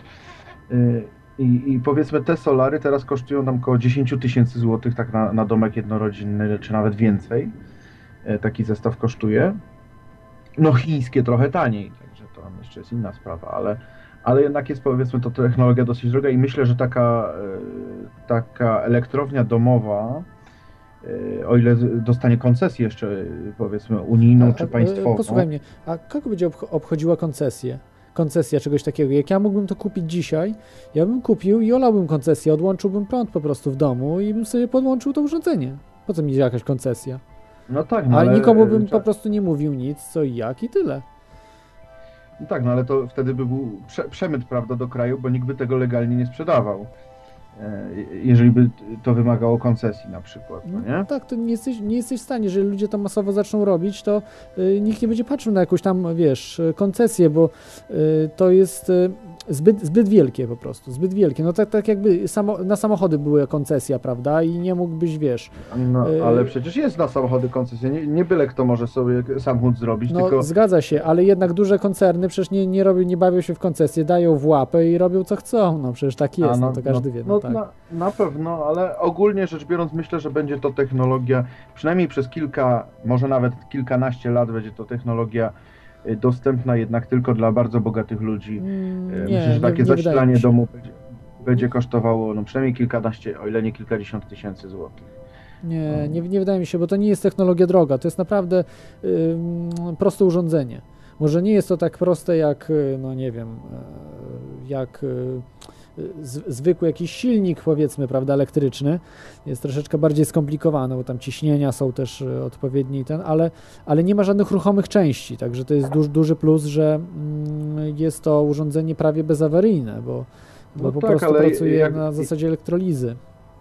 No tak, ale, ale jakby nie patrzeć, to w zasadzie nawet właśnie te, te wspomniane przeze mnie solary, to też jest konstrukcja no, banalna, bazująca na, na mhm. najprostszych zasadach fizyki, ale jednak e, cena zestawu, który de facto jest warty grosze, jest windowana e, no, do kosmicznych cen i, i, i po prostu no, no jest to no, choćby nawet prawda, zwykły glikol, który, w którym jest wypełniony taki układ solarny, jest nazywany e, płynem solarnym i sprzedawany jest e, dziesięciokrotnie drożej niż, niż by wziąć i pojechać Petrygo kupić na stacji benzynowej. No tak, ale wiesz, jakie, wiesz jaka jest wada z tymi, czy, czy to kolektorami słonecznymi, czy tymi bateriami słonecznymi? Jaka jest największa ich wada? No, myślę, że chyba największą wadą tego jest to, że, że samemu jest ciężko to zamontować. Nie, największą wadą jest, przynajmniej tak jak mi się wydaje, że w nocy nie produkuje ona energii, prawda? A, no, no to, to zale... no tak, no jest, no, no to, właśnie. jest to. A Free Energy A, polega na tym urządzenie, że produkuje ci cały czas energię, niezależnie czy jest noc, czy dzień, czy jest południe, zima, lato, jesień. Wiesz o co chodzi, prawda? No, zgadza się. Zgadza nie musisz się. mieć żadnych akumulatorów. Dlatego, dlatego będzie to droższe na pewno od solarów, bo solary są, każdy kalkuluje, aha, to mi da tylko energię przez pół roku, ogrzeje mi tą e, e, wodę tylko przez pół roku, kaloryferów w zimie tym nie zagrzeje. No, mhm. Ale jeszcze Także... musisz, musisz stwierdzić, że wiesz, w zimie słońce jest na przykład, ja nie mówię o równiku, tylko e, jak weźmiemy, prawda, Polskę, to słońce w no, zimie bardzo nisko jest i ta energia jest dużo, dużo mniejsza niż w lecie, prawda? Gdzie w zimie potrzebujesz najwięcej energii, więc tej energii masz niewiele, więc to jest mm, skórka za wyprawkę, a w lecie akurat, no co, będziesz chłodził, prawda, system klimatyzacyjny robił, no bo nie potrzebujesz przecież ogrzewać domu, prawda? Zgadza więc... się, także tylko, tylko na ciepłą wodę, a jednak mimo to powiedzmy, y, że, że w, w, w, na terenach Polski te kolektory no nie są tak naprawdę bardzo atrakcyjnym jakimś źródłem energii, ze względu na to, że wykorzystuje się je przez pół roku i tylko do grzania w zasadzie ciepłej wody. No bo de facto to odpowiednie nasłonecznienie jest gdzieś przez 6 miesięcy. Ja to kiedyś czytałem na ten temat. E, I, i, i więc jest tak, pół roku grzania ciep- tylko wody i ludzie, i cena się utrzymuje w granicach tych 10 tysięcy złotych za zestaw. Ja myślę, że ze względu na to, że jednak ta energia będzie E, dostępna cały czas e, i będzie no, za, zastępowała no, nie tylko grzanie wody, ale będzie zastępowała, e, będzie dos, dostarczała energii i do zasilania wszystkich urządzeń elektrycznych, do ogrzewania, no do grzania też tej wody, no i przypuszczalnie też ludzie będą się interesowali bardziej samochodami elektrycznymi w takim wypadku. Tak, tak, tak. No, no, no, no bo... Ja Ci powiem więcej, że te urządzenia powstaną w samochodach że ta zimna fuzja będzie zamontowana, bo jest bardzo niewielkie promieniowanie, bo te są aż tak, takie to są właśnie reakcje bardzo te mm, e, nuklearne, bardzo niskie, że nie ma tego promieniowania. Wy, wystarczy delikatna po prostu z ołowiu, taka delika, delikatna osłonka, czy z jakiegoś tam metalu i nic, nic się nie dostaje, tak jak w mikro, mikrofalówkach, prawda? Tam nawet jest mniejsze promieniowanie niż w mikrofalówce, podejrzewam. E, dokładnie nie wiem, bo nie jestem fizykiem, jak, jak to jest tam, wiem, że e, Andrea Rossi odpowiadał na, na pytania i, i pokazywał innym naukowcom, mnóstwo ludzi już to widziało, oglądało. To jest po prostu w tej chwili w Stanach to jest, to jest y, niemalże numer jeden, to jest numer jeden, jeśli chodzi o te alternatywne energie. Oczywiście to jest wszystko y, ci, ci tacy ludzie, którzy y, z elit, prawda, czy naukowcy twardogłowi, no to wszystko to, to, to mówią, że to bzdury są, to, to nie ma sensu. Ale to nie jest tak, no, nie jest tak, mówię, sceptycy ze Szwecji to sprawdzali, także jest. I myślę, że, że no, tu możesz się troszeczkę mylić, bo jeżeli urządzenie mm, jest, ma sens, no bo jednak te kolektory słoneczne w Polsce na przykład nie mają sensu. Wydaje mi się, że wiatraki są dużo lepsze, bo y, no to jest to jest produkcja. No wiatraki taka... to na północy z Polski, dlatego że. Na północy, raczej... ale chyba południu też przecież góry są, też nie, trochę wieje. Wiatry, no to tam powiedzmy w Zakopanem gdzieś na, na Gubałówce no, może przecież też dużo gór jest w Polsce. Wiatrak no. zamont, zamontować, ale tak jak. Ja mieszkam na południu Polski, także tutaj wiatry mhm. są bardzo słabe. Ciężko, ciężko latawiec puścić nawet, a nie mówiąc o o, no tak, o, o, bo najdroższa jest energia elektryczna jednak, wiesz, bo ogrzanie też jest oczywiście, ale to chodzi tylko o, y, o zimę, no to kolektor to w zimie bardzo słabo będzie pracował, no to to wiesz, nas nie, nie ratuje, y, więc y, może być w zimie i tak węgiel zostaje, natomiast jeśli chodzi o jeśli właśnie chodzi o prąd elektryczny, to, to, to, to jest najistotniejsze. A ciekawą, ciekawe, zaciekawiła mnie jeszcze inna kwestia, mianowicie nie wiem, czy zauważyłeś, ale już drugie odkrycie włoskie w ciągu ostatnich paru lat jest, bo przecież y, również Włoch ogłosił y, jako pierwszy sklonowanie człowieka. te, też włoski naukowiec ogłosił, że, nie, że nie jest tam o tym że jest kobieta e, w ciąży e, z klonem ludzkim. O Jezus Maria. Ja, ja tak, słyszałem było... coś tam, że ktoś, ktoś mówił o tym kiedyś już dawno, że też e, tam robił eksperymenty. Jeszcze z 10 lat temu chyba ktoś tam głosił, jak po, po tej właśnie owcy doli ktoś ludzi zaczął klonować, ale tam się rzucili na niego i coś. No tak, no ale, ale to jest mniej jednak, wiesz, sklonowanie człowieka to nie jest, wiesz, mamy w naturze, prawda, bliźniaki też są sklonowani, więc no, to nie jest, nie jest tak przełomowe, jak jednak ta rewolucja Y, tak jak mówiłem, że to może być technologiczna osobliwość, ta, ta free energy.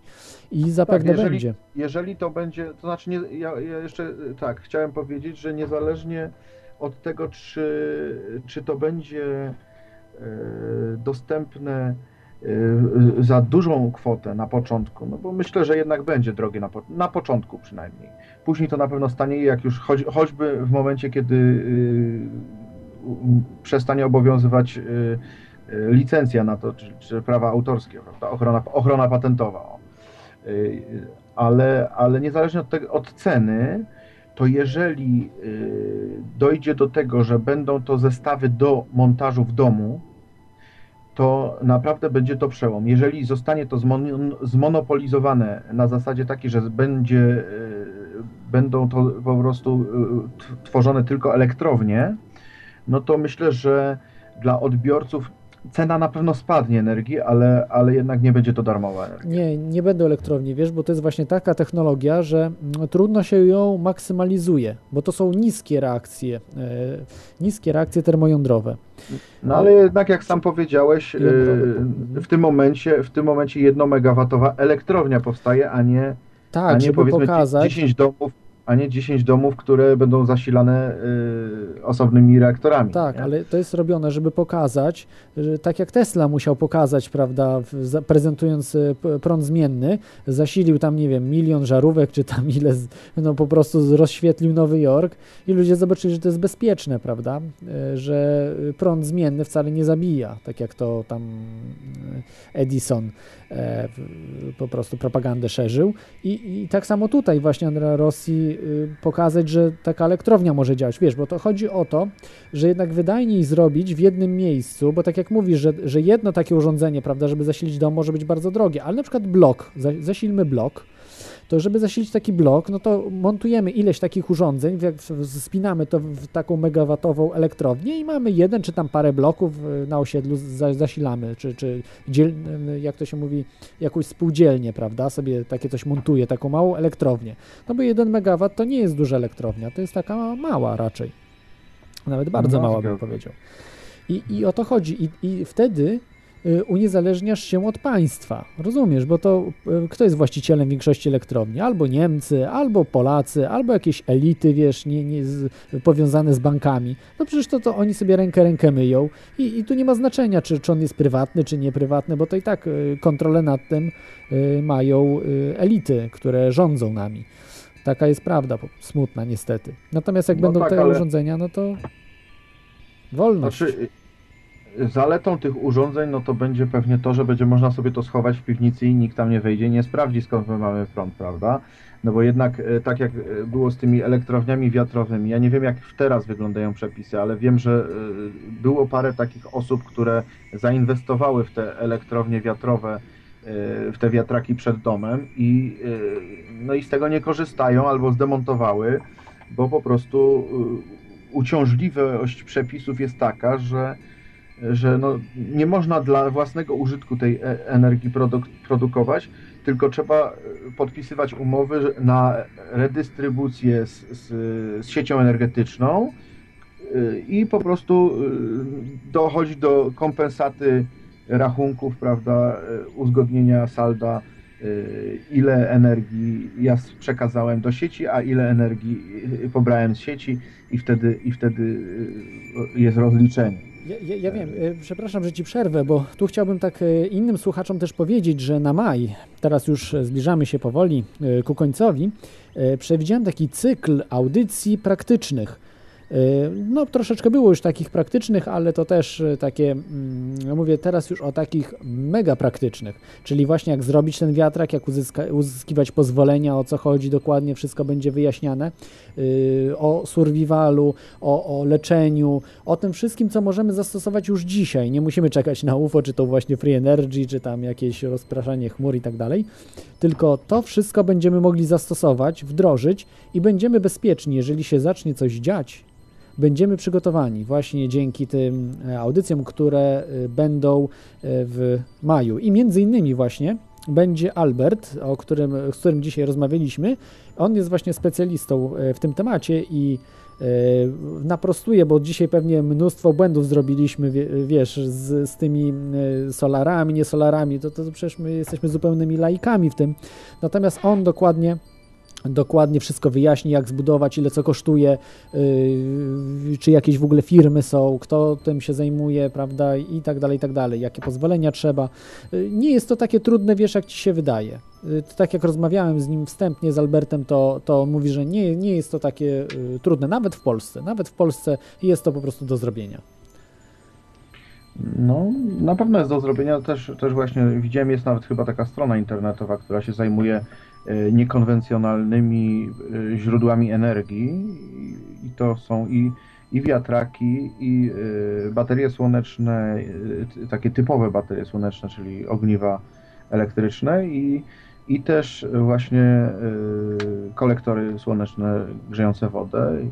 No i też, też inne tam są sposoby jeszcze pozyskiwania tak, tak, tak. energii. Tak. Zgadza się. No ja tutaj w, dzisiejszej audycji tym chciałbym już, y, żebyśmy tu ucięli, nie zajmowali się tą, tą kwestią, bo to jest zupełnie inny temat, prawda, odnawialne. Odnawialne to jest standardowa sprawa, która jak wiemy jest bardzo niedoskonała i jest generalnie cofnięciem się, bo y, nie możesz wykorzystywać cały czas tej energii. Natomiast właśnie free energy, o czym tutaj mówiłem, chodzi o to, żeby cały czas niezależnie od miejsca, prawda, wykorzystywać to. Y, także no, i... ale mhm. Y, nie wiem, czy za, zauważyłeś, mi też do głowy w tym momencie przyszła jedna rzecz. Y, ponieważ free energy, jeżeli faktycznie dojdzie do tego, że, że no, fakt, no, powiedzmy, że jest to już udowodnione, ale, ale jeżeli, jeżeli by pójść krok dalej, to przecież free energy będzie skutkowało tak samo i tutaj wiążemy powiedzmy wątki dzisiejszej audycji e, będzie skutkowało stworzeniem na pewno silnika e, zasilanego taką energią tanią i, i, i lekką i łatwą, um, który umożliwi podróż w kosmos tak samo, no bo, no bo przecież dzisiaj dlaczego się korzysta z, z, z rakiet? No dlatego, że, że jest to jedyny spo, to, to jest jedyna, e, jedyny silnik, który, który potrafi udźwignąć paliwo e, i, i wydać odpowied mieć odpowiednią moc na to, żeby udźwignąć to paliwo i jeszcze polecieć prawda, w kosmos i napędzić do odpowiedniej prędkości. Natomiast w momencie, kiedy, kiedy yy, tego paliwa praktycznie rzecz biorąc nie będzie, nie będzie, nie będzie żadnych baterii ani, ani niczego takiego i ta energia będzie w odpowiedniej ilości do uzyskania y, przy, przy, przy, przy niewielkiej masie y, startowej, no to myślę, że, że silniki y, będą możliwe w łatwy sposób do zrobienia, mhm. takie, które umożliwią powiedzmy podróżowanie, no już no, może nawet międzygwiezdne, no ale to, to już może też za, za daleko wy, wysuwam. Ja, ja, ja powiem ci, ci dalej, bo dobrze, dobrze kombinujesz, tylko że tu już bardziej nie o zimną fuzję chodzi, bo zimna fuzja wynika z, z, z pewnych zjawisk, które, którymi się zajmują młodzi naukowcy, tacy z otwartym umysłem, z bardzo dobrych uczelni. E, w przyszłości e, postaram się może i nawet wywiad zrobić z tym naukowcem, bo on jest w internecie bardzo znanym człowiekiem. Jest właśnie ta zimna fuzja powiązana z antygrawitacją, że są to dosyć podobne znaczy może niepodobne zjawiska, natomiast bo zimną fuzję znamy, prawda? Opisana jest zjawisko fuzji jądrowej. A tutaj chodzi o zimną fuzję, jeszcze nie jest opisana, to jeszcze naukowcy niektórzy tam powiedzmy akceptują. Natomiast antygrawitację to wszyscy odrzucają. Ale są prze, w przeciekach, że taki silnik już mamy od dawien dawna, ma y, rząd y, amerykański, być, być może prawdopodobnie też Rosjanie mają i są nawet przecieki, że my latamy w kosmos. Nie wiem jak daleko, na pewno do, y, do Marsa i być może mamy tam bazy, tego nie wiem, no, ale na pewno latamy, na pewno no, z, ze spisków y, to po prostu wiemy, że, że latamy w kosmos. Y, jest naprawdę dużo, dużo na ten temat. No, nie mogę przedstawić Wam stuprocentowego na to dowodu. Tak samo jak Wy mi nie możecie stuprocentowego dowodu, że zdjęcia NASA, na przykład z Marsa, z innych planet nie są sfałszowane, prawda? Musimy im zawierzyć. No, ogólne zdjęcia to zgadzam się, że, że są dobre, natomiast tam się dużo więcej dzieje niż nam pokazują. Są budowle na Marsie, są e, budowle na księżycach Marsa, są po prostu koło Saturna, są takie rzeczy, że, że, że włosy dęba stają. I to już od dawna, od dawna o tym wiadomo, od lat 80. nawet, y, także...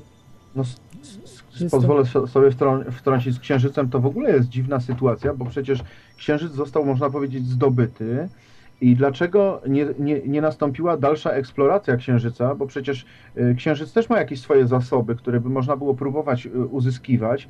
Można by było tam przecież stworzyć. Y, Obserwatoria przecież chociażby. Obserwatoria czy coś, prawda? Hmm. Po co robić stację kosmiczną, która jest narażona na, na utratę orbity, prawda? Czy, czy w ogóle no, no, mało miejsca i tak dalej? Jak można było na Księżycu próbować robić jakieś bazy kosmiczne?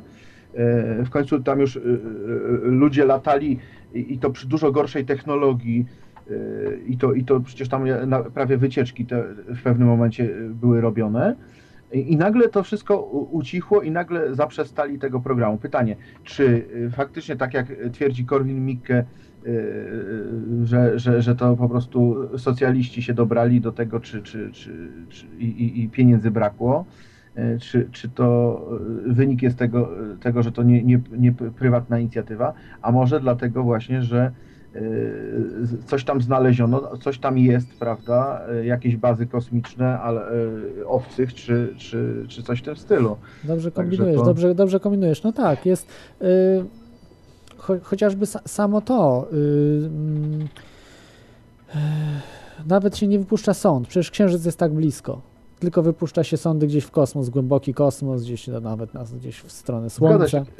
Badanie bardzo księżyca, coś wypuszcza. Badanie księżyca, na pewno księżyc jest y, dużo, y, dużo gorzej zbadany niż, niż na przykład jakieś tam y, morza czy, co, czy, czy góry, a w góry czy, czy w morza cały czas nur, nurkowie schodzą, cały czas różne badania się robi. Natomiast na księżyc się już nie wypuszcza nic, właśnie ani żadnych sond, ani w zasadzie nawet teleskopów już e, mało kto kieruje chyba na, księ, na Księżyc. E, I, I, w zasadzie jest to taki no, opuszczony troszkę no, ten satelitonaż. I, i tak, tak, to troszkę dziwnie wygląda. No tak, będzie, będzie o tym na pewno audycja, bo to jest sprawa priorytetowa, jeśli chodzi o Księżyc. Dlaczego tak jest i... No, jest to tutaj wielki spisek. Ja bym, ja bym jednak w tą stronę szedł, bo y, stwierdzanie, że przy takim olbrzymim budżecie, już nawet nie NASA, tylko tych czarnych różnych budżetów, o, o tym, co whistleblowerzy mówią, o tych o, o to, po prostu niewiarygodnych rzeczach, które, które są wielce prawdopodobne. Skąd wiemy, że oni latają na przykład? Może, może nadal latamy, tylko tego się po prostu po, pospólstwu nie mówi. No, no my jesteśmy traktowani jak zwierzęta, więc, więc nam po, po co zwierzęta informować o czymkolwiek, prawda? Daje się tylko jakieś tam w telewizji, rzuca się jakieś tam ochłapy, żeby coś tam ten... E, no dobrze, to będę Ciebie zrzucał, chyba, że chcesz jeszcze UFO chwilkę pogadać, bo będę po, powoli kończył, bo już jest już grubo ponad dwie godziny, ludzie zasypiają. No to mo może faktycznie warto kończyć. No mogę jeszcze wspomnieć tylko tyle, że jak wspomniałeś o implantach, to też mi się przypomniało, że właśnie ten mój przyjaciel też chwalił mi się, że, że pojawiło mu się zgrubienie gdzieś tam pod skórą z dnia na dzień. Proszę. I, i, i, I, nie wiem, jak to teraz wygląda, czy, czy mu to znikło, czy, czy nie, ale, ale twierdził, że to jest na pewno implant. No, a, a może, sobie zrobić prześwietlenie na przykład tego? Mm, USG, Wiesz czy tam co? nie wiem, coś tam się robi. Jak, jak się z nim będę widział w przyszłym tygodniu, to się go zapytam, czy, czy pomyślał to, o tym. To wiesz, to Ale to, bardzo ciekawa bo to, bo to to było dosyć dawno. To, no, powiedzmy tak jak my żeśmy na te tematy rozmawiali, to tak powiedzmy z 10 lat temu, ale, ale no... Ale jak to widział, tak? Jak widział ten obiekt, to, to, to mu się pojawiło? No jakoś w tam, to było jakoś w, ty, w tych okolicach Ojej. tego czasu. No to ma, ma, ma kurczę pecha. Al pecha albo nie, no bo mieć implant w ciele to nie wiem, czy to jest pech, czy, czy, czy szczęście. No, w tym momencie to mi się znowu przypomniał odcinek South Parku, pierwszy. A, pierwszy znam, pierwszy tak. z pierwszej serii, jak, jak Cartman y, właśnie też dostał implanta analnego. Mu antena satelitarna z tyłka wystawała. No, znany, znany motyw. Ale implanty to naprawdę nie, nie jest. Mi się jednak wydaje z tego wszystkiego, co się y, wyłania, że to nie, nie armia robi. Po prostu armia potem y, tych ludzi, którzy zostali porwani, y, porywa po to, aby uzyskiwać informacje od tych ludzi, którzy zostali porwani, bo pod hipnozą można uzyskać informacje, na przykład jak statek wyglądał, y, jak oni się zachowywali, jak mówili, co się działo i, i to są bardzo cenne informacje dla armii naszej, naszej armii naszej, no w sumie amerykańskiej. No ale to co, to w takim razie armia amerykańska daje ludziom implanty, żeby. Nie, nie, nie, nie, później... nie, nie, odwrotnie. Oni po prostu y, porywają tych ludzi z implantami, które zostały y, wrzucone przez obcych, aby dowiadywać się informacji o obcych. Aha, czyli tak, pierwsze jest porywany y, człowiek przez obcego, tak. obcy mu wszczepiają implanta, tak. a później kolejne porwania to już są robione przez armię, żeby go później Między wyczesać, tak, wypadać. Tak, tak. Y, obcy być może też porywają, trudno to powiedzieć, jest to bardzo zamieszany temat i, i to jest y, bardzo niewiarygodny i mało pewny, bo to ja nigdy nie widziałem takiego implanta, więc też mówię, tu opieram się zupełnie na, na relacjach innych, no ale jak sam widziałem UFO, wie, wiem co, co to jest, no to w sensie, że, że wiem, że, że to coś jest nie, nie, z tej ziemi, to dlaczego mam nie wierzyć ludziom, którzy pokazują, prawda, zgrubienia takie, robią sobie prześwietlenia, wychodzi, że jakiś metaliczny obiekt y, met, z metalu zrobiony, y, w Polsce. Nie wiem, czy mu ktoś by to usunął, ale w Stanach Zjednoczonych jest lekarz, zresztą w komentarzach podałem, y, Roger Lear, i on y, y, usuwa ludziom te, te implanty, daje do badania naukowcom. Naukowcy są po prostu nie chcą się wypowiadać na ten temat, że, że to są niemożliwe. Na Ziemi nie ma takich, y, takich substancji po prostu, takich materiałów, jakby one były nie z tej Ziemi po prostu. Nie mówię, że to pierwiastki, bo pierwiastki tam są znane, tylko są w takim ułożeniu, że nieznane zupełnie materiały. No zgadza się. Także... Także no, ciekawe to są sprawy. To sprawy, można rozmawiać o tym godzinami, prawda? Jest... A jeszcze mam właśnie fragment wywiadu ze Stantonem Friedmanem, który chciałbym Wam puścić, tak już przed samym zakończeniem. To ja się może rozłączę i Dobrze.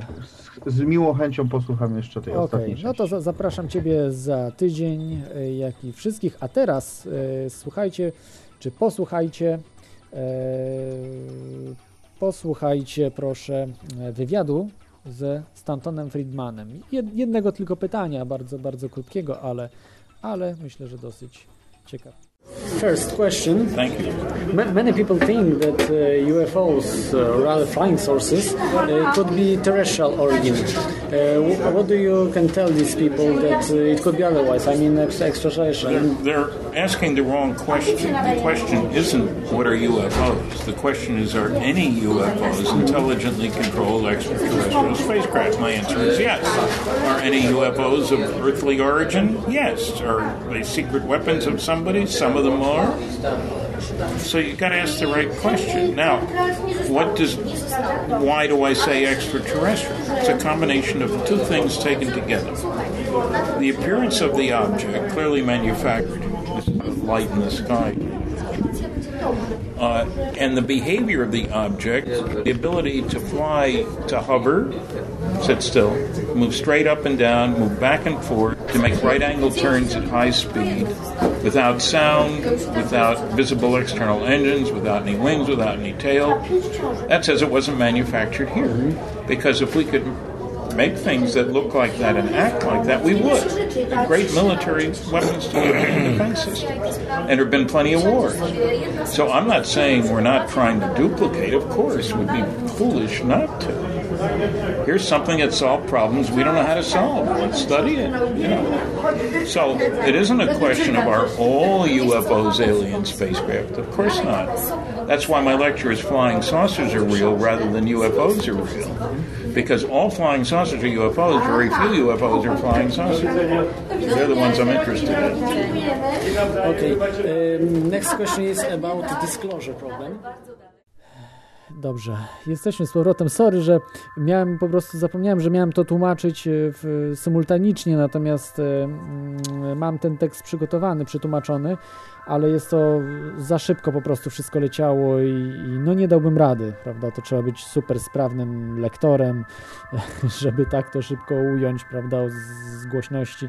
Także tutaj Wam tylko powiem tak e, na wstępie, że choć zadawałem pytanie po prostu o to, jak wielu uważa z Was, że Y, ludzi w ogóle uważa, no część też wiem, że z kontestacji, że y, większość właśnie UFO, czy, czy UFO to generalnie z pochodzenia ziemskiego. I co może powiedzieć na to Stanton Friedman? I on właśnie mówi, że że to jest błędne, błędne pytanie, że zadają ci ludzie właśnie błędne, błędne pytanie. Właśnie on mówił, że, mm, że zatytułował książkę Latające talerze są realne, są możliwe, zamiast właśnie, że UFO, czy, czy, czy rzeczywiste, zamiast właśnie, że UFO jest realne. Bo on się zajmuje przede wszystkim latającymi talerzami, czyli tymi UFO, które pochodzą nie stąd, są z kosmosu przede wszystkim. I, i, I tak tutaj mówił, że, że wszystkie latające talerze są UFO, ale tylko nieliczne UFO są latającymi talerzami, którymi właśnie on jest zainteresowany. Y, no i następne pytanie to było o problem właśnie ujawnienia kosmitów, ale to już innym razem, jeszcze parę innych też, sporo innych różnych pytań, a także jego odezwa do, do sceptyków. No dobrze, jak już y, prawie dochodzimy do y, dwóch i pół godziny, większość z Was czuje się już zmęczona e, tą gadką. E, zatem powoli, powoli będziemy kończyli, bo już to wszystkie materiały, które dzisiaj chciałem Wam puścić. O Stantonie Friedmanie dużo naprawdę, że dużo materiałów jest w internecie, dużo znajdziecie. Ja spróbuję część których materiałów, które są dostępne, upublicznić w linkach. E, w, ze Stantonem Friedmanem możecie sobie posłuchać, jak on mówi. Podejrzewam, że większość z Was z widzenia go zna. Z widzenia go zna. To jest naprawdę numer jeden ufologii, e, dzisiejszej ufologii. E, I, I na pewno z widzenia, jeżeli oglądaliście coś o UFO, to na pewno go kojarzycie. Z nazwiska wiadomo, no to jest trudno powiązać, prawda, osobę z nazwiskiem. Dobrze, to jeszcze miałem, aha, to już mówiłem właśnie o tym, że na maj, czyli od przyszłego tygodnia już planuję robić audycję w troszkę innym temacie, o, o temacie, gdzie możemy praktycznie zastosować tą wiedzę u siebie w domu ze swoim zdrowiem, czy, czy, czy, czy ochroną pieniędzy, czy ochroną y, mienia, a także zapewnienia bezpieczeństwa energetycznego. I to wszystko będziemy mogli wykorzystać właśnie tą wiedzę specjalistów, bo będę ze specjalistami rozmawiał na, te, na te tematy. Y, I myślę, że będą bardzo przydatne, bo wiecie, że teraz na, na świecie mamy olbrzymie zmiany, olbrzymie zmiany, olbrzymie y, y, rzeczy, które się wydarzają, prawda? W, w, tym roku prześledźcie, co się działo. To, to w, w, w przeciągu 10 lat ostatnich y, działo się podobnie, co w tym roku, a jeszcze ile się będzie działo, ile teraz zapowiadają y, y, ataki z wykorzystaniem broni nuklearnej. Oczywiście, jeżeli wierzycie mediom, nie, nie wyłączyliście jeszcze telewizora radia, to wierzcie sobie jak co chcecie, to będą oczywiście terroryści. Ale to nie będą terroryści. E, chyba, że uważacie każde państwo za terrorystę, czy no, każde, nasze, Unię Europejską, bo już Polski nie ma, jest państwo Unia Europejska, czy też Stany Zjednoczone uważacie za terrorystyczne. I tu bym się wtedy zgodził, że to, będą, to będzie tak zwana inside job, czyli robota wewnętrzna, ale o tym też będzie program, bo dzisiaj nie, nie chciałem Was straszyć, tylko jednak bardziej o, o UFO, o takich, no zakończyłem może troszeczkę niesympatycznie, ale yy, w tej chwili yy, podsumowałbym po prostu tutaj wszystko przez chwilę na temat yy, UFO. Tak, e, tym utworem zawsze, e, za, zawsze kończę i Tu chciałem tylko o UFO i o Stantonie Friedmanie podsumować, że jeszcze raz powiedzieć, że ci ludzie naprawdę, którzy zajmują się UFO, nie robią tego dla pieniędzy, tak jak się mówi, dla, dla sławy, bo naprawdę oni są w, w dużej mierze mm, mają porażki na arenie zawodowej. Wyśmiewani są w pracy, jeśli na przykład pracują tak jak Stanton pracował jako fizyk. Czy też, czy też mają porażki, że się ludzie z nich śmieją, prawda, nie, niepoważnie, tylko szczególnie w Polsce. Taką osobą mógłbym porównać właśnie, która z tak sercem i oddaniem, to jest Janusz Zagórski, Zresztą mogliście słuchać, bo wystąpił w jednej audycji przed UFO Forum i, i naprawdę no, on wie najlepiej jak jest i, i, on nie kłamie, to po prostu czuć z jego głosu, czuć z tego jak on się wypowiada, wysławia, jak on jest jaką pasją, jak oddaje się temu badaniu i, powinniśmy no, do, doceniać też taką pracę za niewielkie pieniądze, gdzie, gdzie próbuje się odkryć jakąś prawdę dla nas, prawdę największą. Także no, no nie wiem, jeśli ktoś by z Was chciał zostać, to niech pamięta, że kokosów na tym nie zarobi, na ufologii, na, na zajmowaniu się tym, tymi, tymi sprawami, więc chyba, że nie wierzy, to niech spróbuje i, i wtedy zobaczy, jak jest. Dobrze, więc Widzę, że temat UFO jest chyba najpopularniejszym tematem, najbardziej Was interesuje, więc dosyć często będziemy wracali, szczególnie właśnie do kosmosu, do, do otaczającego nas tutaj najbliższego wszechświata, prawda? Księżyca, Marsa, Saturna, a nawet może bas na Ziemi. Także yy, trzymajcie się ciepło. Za tydzień właśnie będziemy jak przeżyć różne kataklizmy, które mogą się wydarzyć. A w tej chwili mówię Wam do usłyszenia i patrzcie w niebo, bo może i Wy będziecie świadkami niecodziennych wydarzeń na tym niebie. Trzymajcie się, cześć.